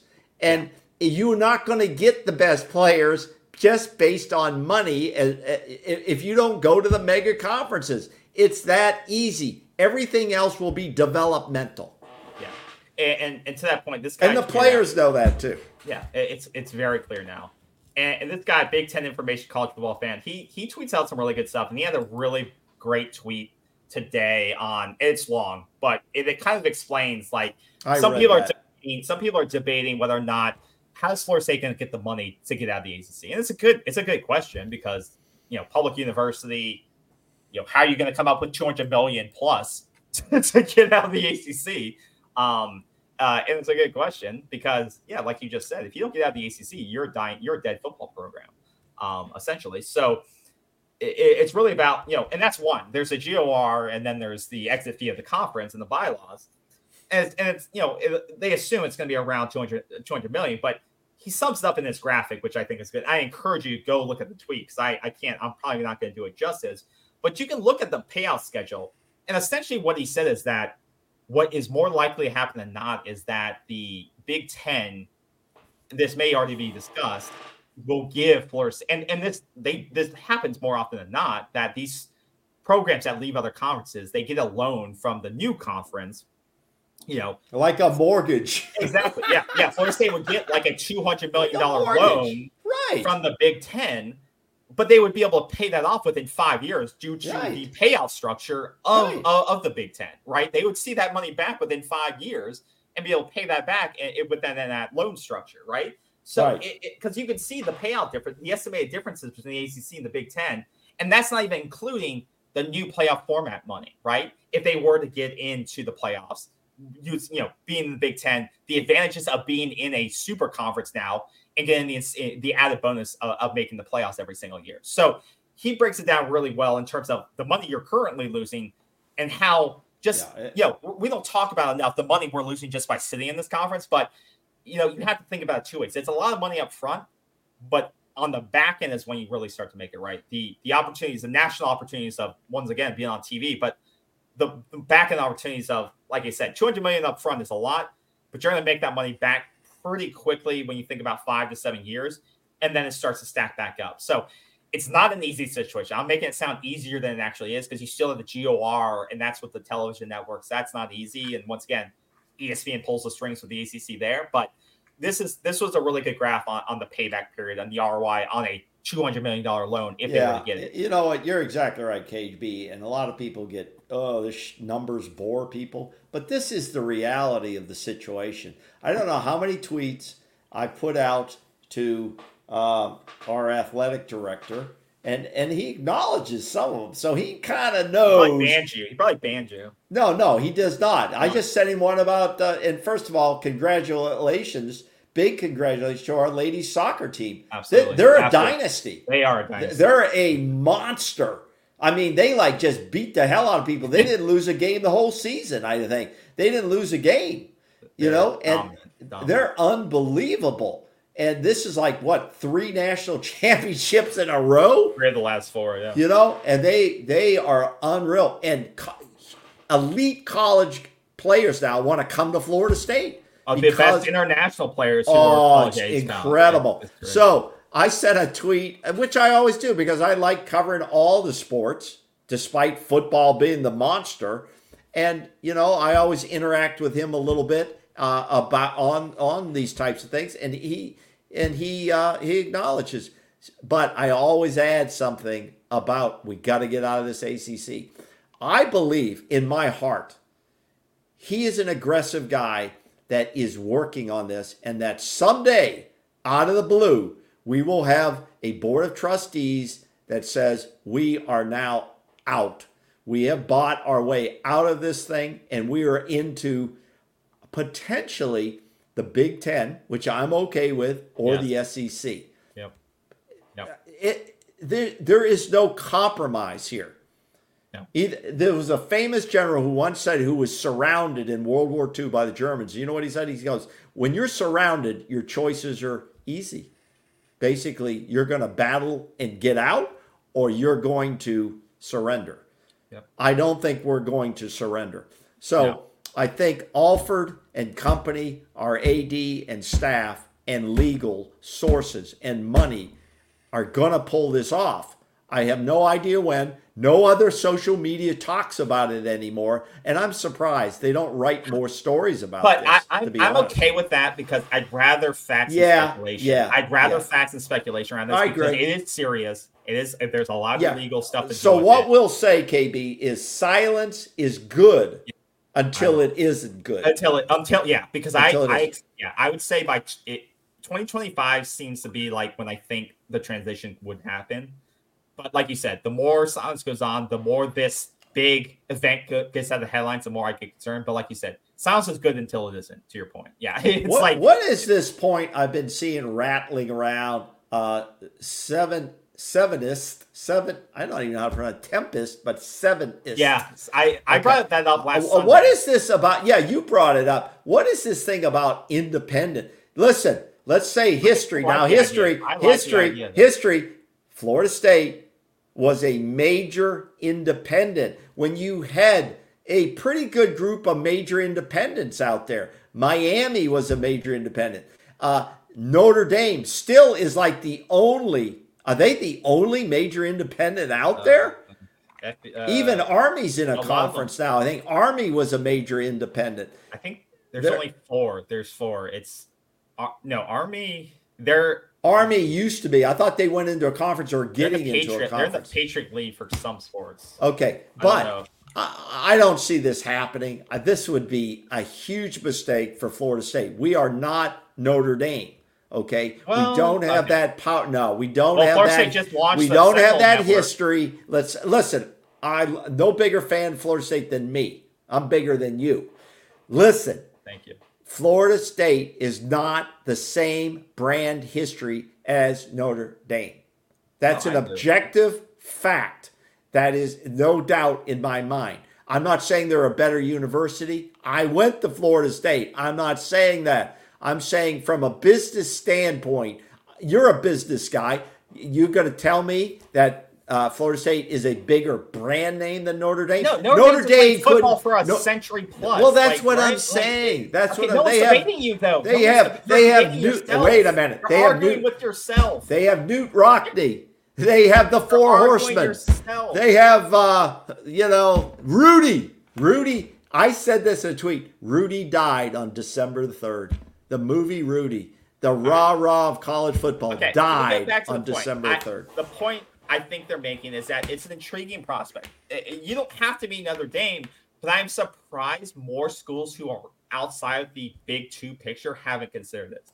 Take for example, Notre Dame has one of the Notre Dame got money, contracts. Corey Hall says. They they have one of the best contracts. In, in, They in- do. uh, they have I NBC. deal. Their new deal pays them twenty five million dollars annual uh, annually. I believe it. Well, That they sorry. don't share They- comes to they- them. They their next deal they believe will be between sixty five to seventy five million dollars annually from uh from uh NBC. Sixty five million to seventy five million dollars annually. They think the next deal will be. Wow. Now, right now, I believe. Right now, I believe, and then they get another 11 million from the ACC. Remember that too. Another Sempe- 11 million from the ACC. What is Sempus saying? There, uh, UMass and UConn aren't independent. That's what it's that. This, football. This is football? football. This is football. Oh, that's is football. This is Just football? Yeah, UMass is independent? Oh, God. They need And to then get when- in yeah. something. Army's trying to get in something, I think. No, Navy Patriot League. They're Navy used to be a major independent, too. Yeah. So, but to the point. But but Florida State's not going to go independent, period. Okay, Period. let- let's just let's just talk about it, though. The idea is that you know they are getting paid out the yin yang um, for it. Florida State's only getting paid, like we saw, uh, $39 million a year by the ACC for the next fiscal year, 24, 25. Even if Florida, even if we just got Notre Dame's current deal and went to say Amazon and said, "Hey, we want to become the official team for Amazon.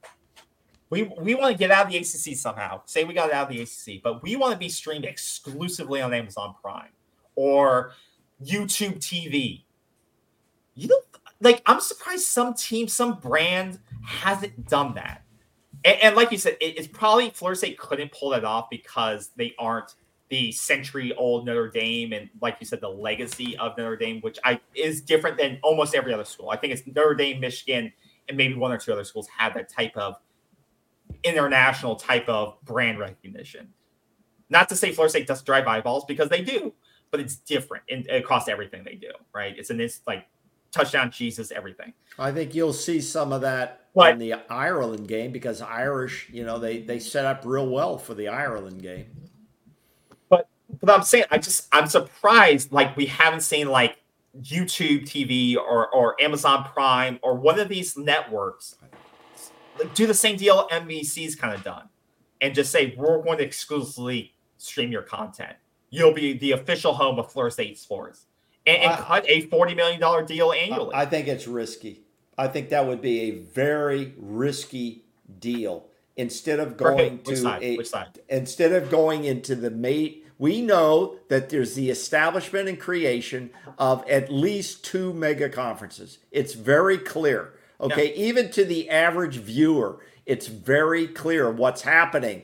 It's being told what's happening. The board of trustees at Florida State said it's happening, and they said we must leave the ACC. It's clear what has to happen. For us not to get into one of those conferences or make our objective to get into one of those would be a huge, huge mistake moving forward. I, I agree. I just like the idea that because what the committee taught us this year is that your schedule doesn't matter. You can play anybody you want essentially as long as well and now with the 12 team format, all you have to do is essentially win out or win your conference, you know, get it.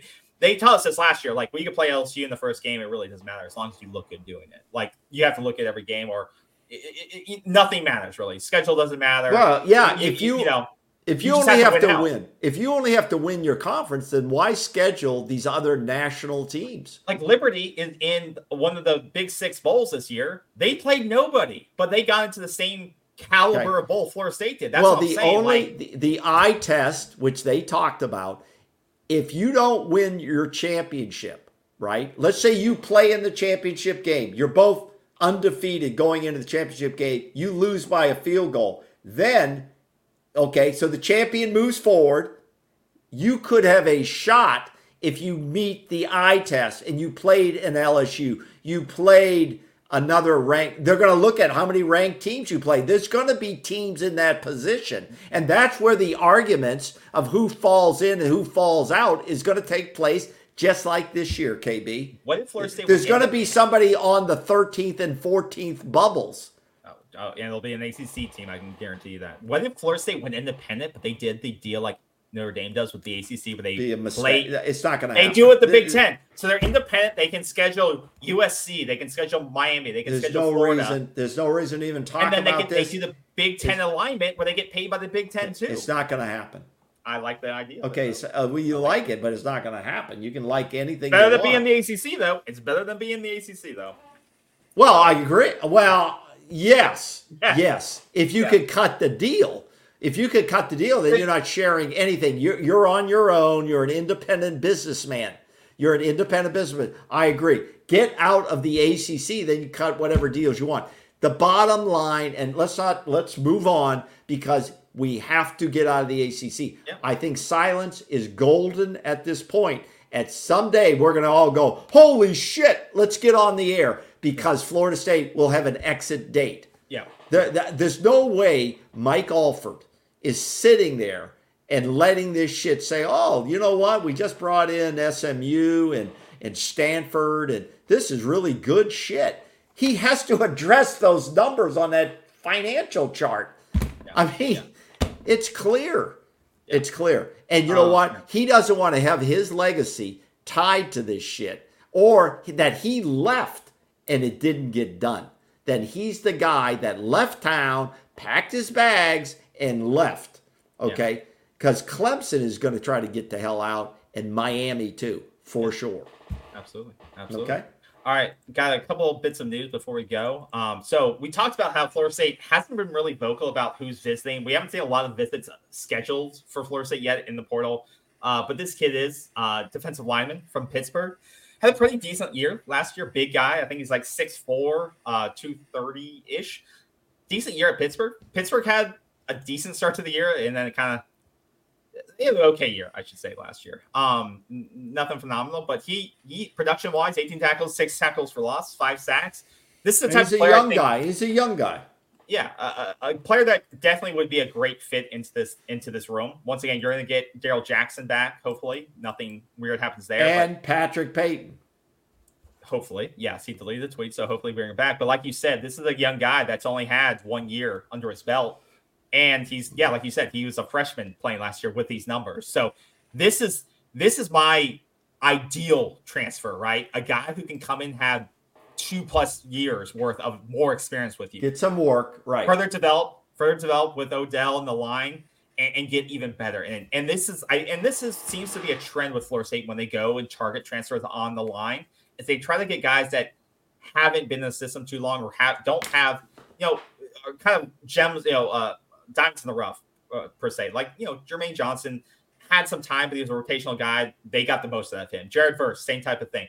This scene reminds me a little bit of that guy who's not peaked yet, but he has so much potential, especially when he's so young. So this is a guy hope Florida State can land, but this is a guy too I know that's going to have a lot of suitors. So once again, you're going to have to battle for this guy, but I think Florida State now has a track record of showing we we can produce some defensive linemen. You're going to get the best coaching available to you if you become the Florida State because you saw this year with Fiske, with uh, you know Verse, with Payton, with Darrell, uh, uh, with um uh Farmer.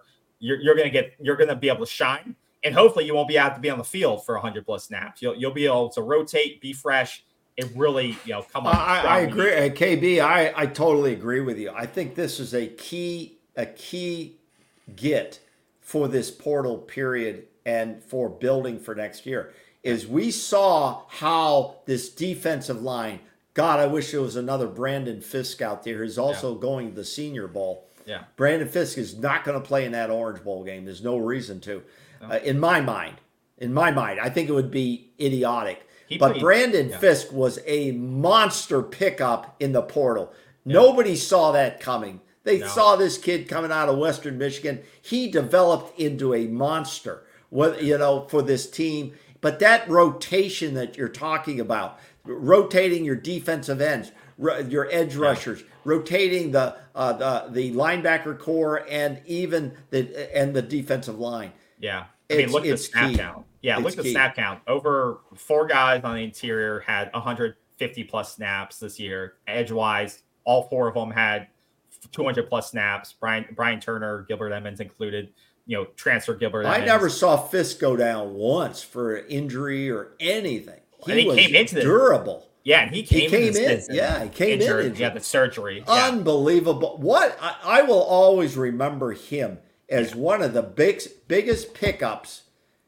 You know, ne- next to Jor, uh, J- Jared Verse came out of nowhere. Both well, that's the them. thing. You're like, why? Like, how did those? How did that guy go on the radar for three plus? Like you know what? You know that you know guy. well, this is where we give credit, KP. Let's you know. give credit to football operations staff that you don't hear anything about. A scouting department. This is being run like pro football. All of these departments are run like pro football now. Who's out there? Who's available? Who's who's the sleepers out there?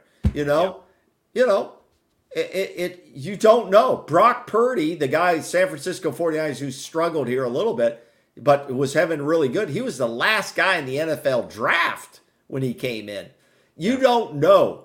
But if you have a good scouting department, they're looking through. They know guys now at the top of their who's really doing good in some of these other schools at stepping stone programs. They kind of know who's going to jump out. They know but in advance. This. But it's crazy. Like he had been at Western Michigan for almost five years. Like, it, like these guys, it, it's unbelievable. Like you said, credit to them, the scouting department.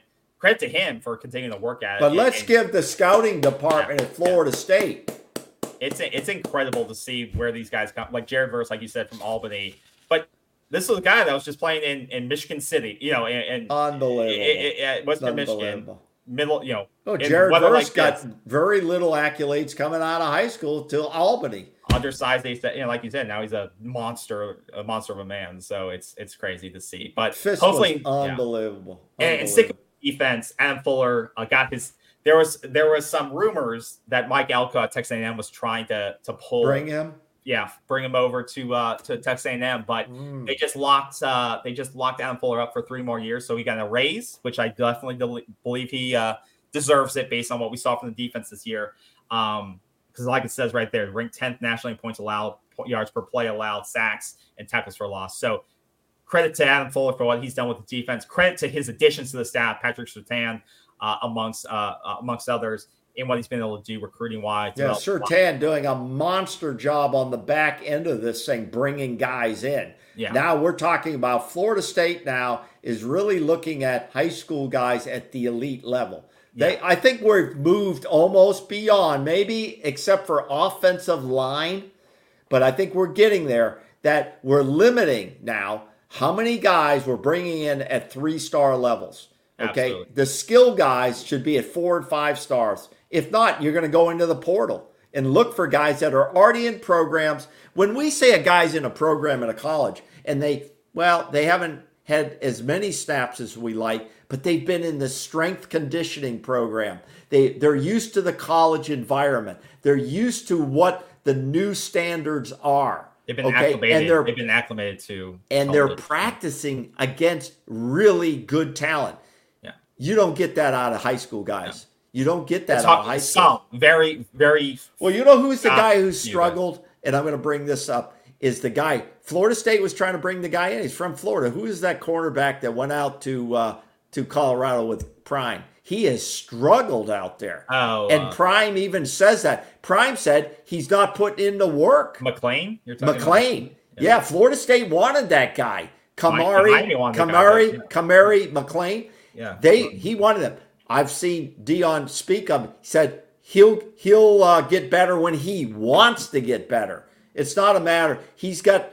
It's probably good he went out there because there's a five star guy who's not right. Well, all right, yeah. five but star we, doesn't guarantee you anything. It, we got to find another Braden Fiske out there. We got to find more jer- verses. And the ops staff, the recruiting staff, they really should hang those guys up on the on their pictures on the board.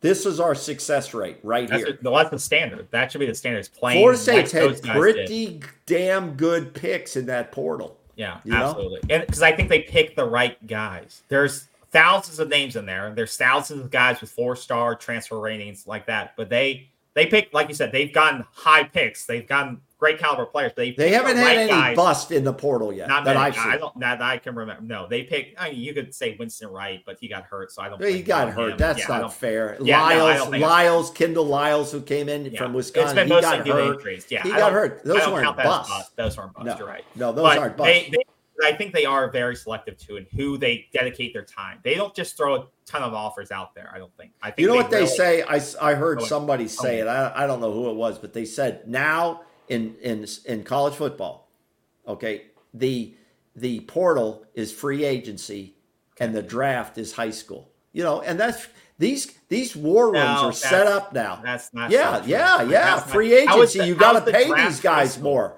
You got to no, no. College doesn't. The draft. Well, I know it, it's a That's scenario. A it's comparison. a similar. Okay, whatever. Okay. What I'm saying is these war rooms are set up now when the coaches come in and Mike sits down, basically saying, "What are our needs? Let's find out after our exit interviews what kids told you Atkins are leaving.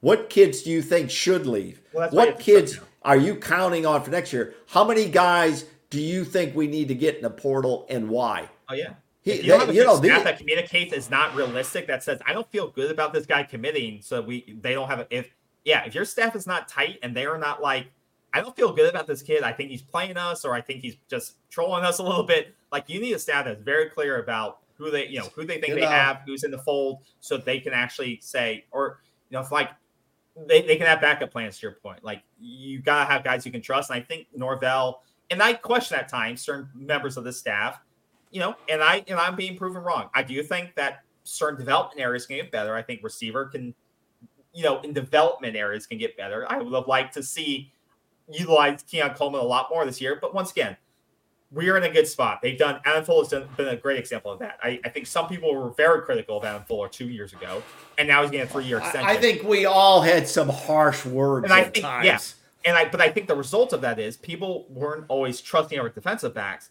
You know what helps the defensive backs is when you have a, a dominant defensive line. Cutting down the amount of time the oh. quarterback Oh. can sit back there and throw makes the defensive backs look better because they don't For have to go run around on a receiver for, four or You five seconds. cannot. There's no quarterback can cover a wide receiver for four, five, six seconds. And look how great of a No season way. guys like Unless Dent the had. receiver's really Like, shitty. Dent had one of his best seasons of the year. And, and I think it's direct correlation to how his defensive line played. And I think Dent played, he made big plays this year just on his own, but it's a direct correlation. Defensive back play to defensive line play. And they played, those guys elevated their play both sides. And, and that's why it's so critical that we got, we get guys like this guy from Pittsburgh and they continue to invest both high school wise and uh, transfer wise in that defensive line because it's going to pay dividends like it did this year. So um, kudos to Coach Fuller, and he deserves that raise. So I hope uh, hope his family gets some nice Christmas. You know, I, I will say this. I will say I always thought football coaches were pretty much overpaid. Okay. I, I probably still think they're a little bit overpaid. Okay. The way this everything now is trending upward. Coaches pay, NIL money to athletes, high school guys getting paid. It's it's really starting to flow out to what what's going on. But you know what I'll say? These damn coaches work their asses Uh, off. 20 Now, if you, especially, yeah. if you don't especially. like to recruit and be on the phone and going to see guys and laying out the red carpet and meeting families, guess where you go? You go to the NFL because you don't have to do that. They have a draft and that's and you coach you coach guys, but it's different up there, obviously. yeah, Okay, but this is a 24/7. I Nick wouldn't wanna say, do this. you know, all these coaches are on the road today, tonight. They're in hotels. Maybe they're listening to us.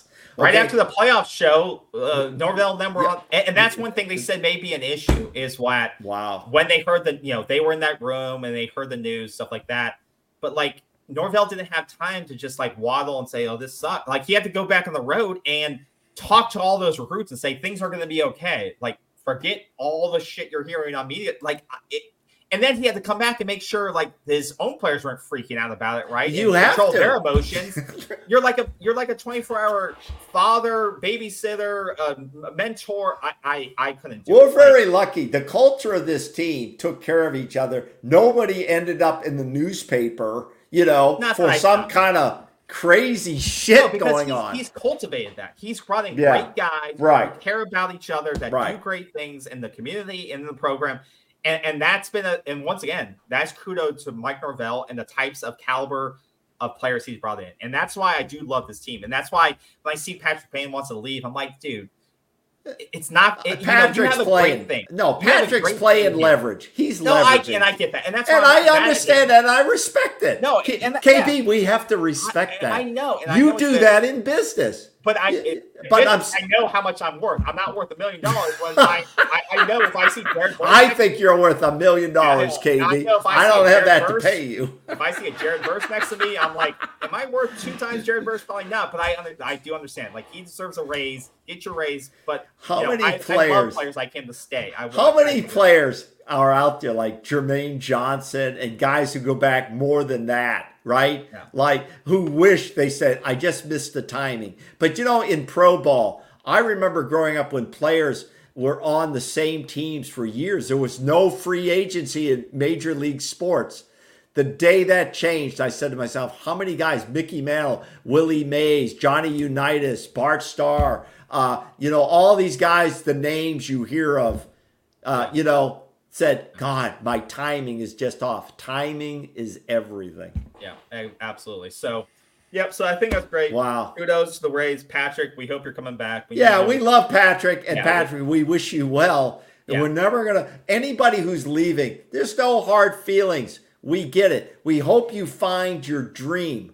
We hope you. We Yeah, hope you find it at. Florida That's- State. no, no, no. It's not. It's not stupid. Sounds sappy. It, I you're- hope you well, it may sound dream. sappy, but you know what? ESPN took a dream away from our team this Oh, year. that's. That's, That's not sappy. That's. Follow your dream. Follow what you think you need to do. Period. But I, but I do believe that Florida State can be is now a place where you can achieve what you want, regardless of what ESPN will tell you. Florida State is a program that can get you where you want to be. So, and I'm happy. to Yeah, and you're be in a going to compete Yeah. for it because Yeah. any winning any winning program who wants to be in the playoff year in and year out. Now, let me tell you this coaches are under more pressure now with an expanded playoff than ever before. If you can't make the top 12, what does that say about your program? Yeah, yeah, absolutely. right. I agree. I agree. I yeah, yeah, and that's, you, and that's why that's why I don't. If if it was a different format or things like that, I'm not sure if Florida State if Florida State doesn't say, well, we'll we'll roll Tate and see if he develops. But I think there is that pressure to say we got to oh, make the top twelve. No, we we, no we got to press because no it's doubt. also the pressure of like saying, well, if we don't make the top twelve, that sucks. But it's also like we're so close. We're only a couple players away from being the top twelve, right? So uh, there is that pressure of knowing like you don't have to be the best team. You just have to be in the top twelve. And, and being the top 12 doesn't mean you're an elite team. It just means you're a pretty good team, right? So some of these teams are just a few players away, right, from changing themselves from eight wins to nine wins to ten wins, right? And that that could be the 12 playoff team. So it, it's going to be very yeah. interesting. Well, there'll be there will be in that expanded playoff there will be two lost teams in there. 100. percent There will be two, and they'll probably be from the SEC, and they'll probably be from the SEC and the Big Ten. Well, we don't know that. I'm I not going to even speculate. I, I There's so much speculation I have going the script. on. I have the script. Know? And let me say this too about Twitter you know, a lot of information out there, certain sites putting out certain things, you know, conspiracy theories and all this. And I and I say I think there was a conspiracy going on. I really do in a way. But I'm saying that they're putting out all kind of stuff. Some of it's really kind of hard to swallow. But yes, uh, Patrick, we hope you come back because you're a key player here. I think he's just leveraging for the money, and that's the way it works.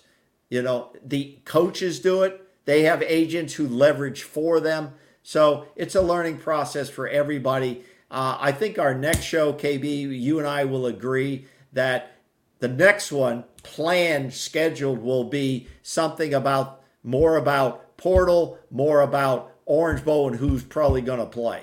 Who who yep. we think will be in the starting lineup. Is that fair? Yeah, that's fair. And that should be a fun show.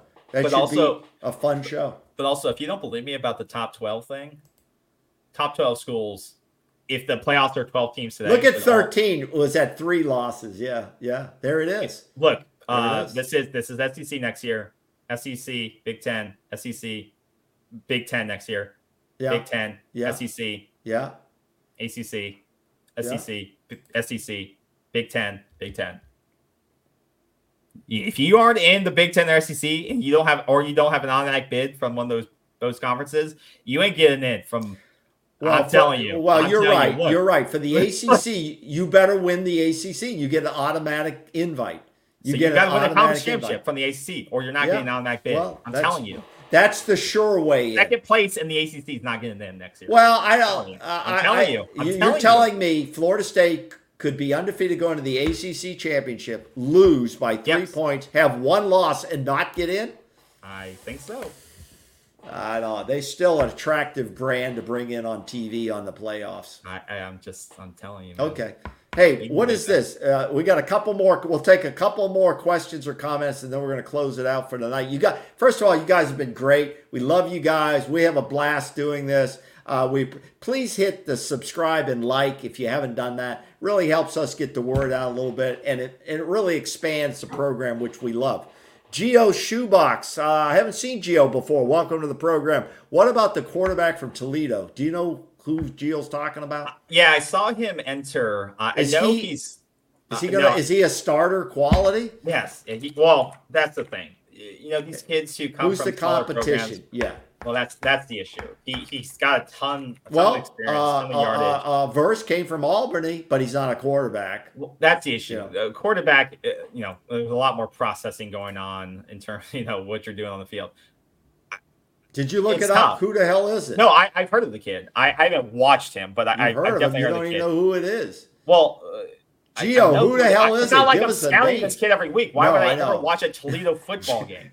they went 11 and 1 this year. They went 11 and 1. Geo, who is the team. kid? All right, let us they, know. They played no ranked teams this year other than Liberty. Oh, they didn't even play Liberty this year. Okay, um, let's go. Let's go to but, Chad. But I don't think he's going to be on Florida State's radar. No, I no, just, I don't think based he's on not, There's too many other good quality. Too risk, too high a risk, too yeah. much risk. I think choice. he could. I think he could land at like an NC, like a, a mid tier ACC school. Absolutely. I think Florida State's going to land a quarterback that everybody knows nationally. The name will be known nationally. I think Chad Chad Kinsler. That's true. The pressure on the coach will be all time high. Yes. If you're not getting your program into the top 12, there's going to be questions from the fan bases and everybody else. Okay, who else we got? Robert Fleischer. At least we will probably not get left out if we ever go undefeated again. Well, if you win your conference, you you get an automatic bid. So you will totally control it in that regard, as far as we know, you know, in that regard. And oh, here's the kid's name. They put it up. BP put it up. No, no, not that. This one. BP put up Dequan Finn. Yeah, yeah. That's his- Okay. He Yeah. must be a dual. I think He's got, he's Florida got over 2,600 yards. Okay, you want a dual threat he guy. He is. He is. Okay, KB, do you want a dual threat guy or uh, Yes, uh, yes. T, uh, uh, Tyler Van Dyke, who's basically a non-running quarterback? No, I, I don't need I don't need a guy that was like shoelace at Michigan, you know, ten years ago, who was just basically can run for a thousand yards. But I need a guy that can be mobile, and this kid definitely Right. is mobile. He, he You need a he's not- kid but that he's, can he's be not a guy, but he's not he's he has the threat of it, right? He He this guy a isn't running for hundred yards per game, but he can definitely put up now. He what he threw Okay. for over twenty six hundred yards and twenty two touchdowns, but he also threw he had a high rate of interceptions. He only had ten interceptions to go with along with those twenty two touchdowns. So once again, he's playing the MAC. He's playing against not great competition. Not to say the ACC is elite competition defensively. Well, I- I'm not gonna go Brandon. Fiske came out of Western Michigan. That's what I'm saying. I'm not saying this kid can't be successful, but I'm saying if I have to pick DJ over him, I would probably go with DJ because he's the safer of the two choices, in my opinion. All right, okay. But you would probably pay these kids different NIL money to come in. Once again, DJ could- DJ's going to want a lot of money.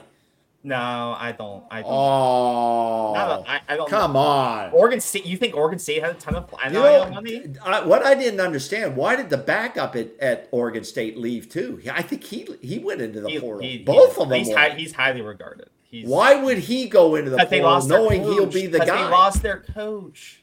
oh, He's probably going to go to Michigan State. You do you, what do you do all day? I do. I look. I don't remember them all. Give me a break. Okay. He's going to get to Michigan Okay. State. He's going to go. All right, guys. I think we're. I think we're done. I think It- it's, Grandpa's bedtime. He, he needs to go to bed and uh, Shut up. charge the What are you iPad. Talking about. Charge the iPad. Yeah. I go to bed looking at Twitter. That helps That's the issue. That's why you don't know anything. You need to be looking at No. an actual website. No, I, look at everything. I try not to. Uh, I try to avoid ESPN sites, which is hard to do. You know those bastards. Okay. You know. Remember now, everybody, any FSU fans, December third will not be forgotten. December the 3rd will not be forgotten. We won't forget it on this program. I guarantee you on that. And listen, uh, we wish Florida State the very best. They, uh, we know they're working their asses off to build this program. The players bust their ass. Some players will stay, some will leave, new guys will come in. It's the nature of college football, or what we call semi pro, minor league, NFL. There will be a day, I believe, the NFL will reach deeper into this You into this thing with money somehow. They don't have to. Okay, somehow. Well, no, well, none of this had to happen, but it did. So what I'm saying is, and the last thing I'll say, whether you decide as a fan to go to the Orange Bowl or you don't, you will be respected by us in this program, and all fans should respect each other for the decisions made. And I'll end with this. Any You just bowl, you keep saying you're going to end with it. and wait a minute. End any bowl game outside of the designated playoffs who are playing for a national championship are meaningless exhibition games. Each player must make their own decision of why they're playing. Okay. Yeah, That's and I agree with you for teams like Florida State. Teams like James Madison may not feel meaningless because they fought for that. So I would say to our tier, well, yes, it means it should it's more it's an exhibition, but for smaller programs that it's a payday, it, it is something to them. But I and you just said JMU, and for JMU, they got screwed having to pay so many dollars, and then they couldn't be in because of this and that. And now look, they lost their coach, they lost their quarterback. You know, I mean, it's like once again, that's part of being a mid-major program. So, or a what we call stepping stone programs. If you're and if you're a stepping stone program, it's horrible. And that's what you will become oh. in the ACC in two years if you're not out. That's what Florida State will become. Well, so just I, I, you know what? You know what? Like some people say, Alex Atkins has our back on that offensive line. I believe Mike Alford and company have our back on getting the hell out of this ACC. Mike, if you're listening, I don't think he is. Every FSU fan and alumni, you know what you got to do. Yeah, they know. They know. It's not easy, but I think they know. They know. All right, that's going to do it. Thank you all again for the comments, uh, subscribing, liking. We appreciate it. We will be back if there's any. No DJ. No DJ. Somebody, we'll this this guy BP hates DJ. We'll, some reason. we'll discuss DJ later. I don't. We, I don't there'll be more it. transfer news. We'll we'll have another transfer show next week. Because wait a minute. Here's our last guy, a regular B. B. Riley missed the show. Well, we're not going to recap it for you, B. You can go back and watch it on the drive-in. Listen, put it on. You can listen to it on your commute. Hope you're finding a way to manage the anger. I haven't. well, we have. You know, you got to move on. You got to move on. Pick well, up. You don't move on. You just you just don't let it control you. But you no. need to remind them. Don't move right. on. Let them remind you. Good but, seeing uh, you, B. Good yeah. seeing you, B. And everybody, we appreciate Good seeing y'all. We'll do a portal show next week because I I hope to see uh, Florida State scheduling some more visits going into the weekend and next week. But we already have two offers out to defensive linemen, so hopefully that you build through the trenches, right? So we'll we'll hopefully see more of that. So thank you all again. Have a great Thursday. Have a great Friday. Have a great weekend. And uh, if anything breaks, we'll be on it. So have a great one, y'all and take care of yourselves. Bye bye.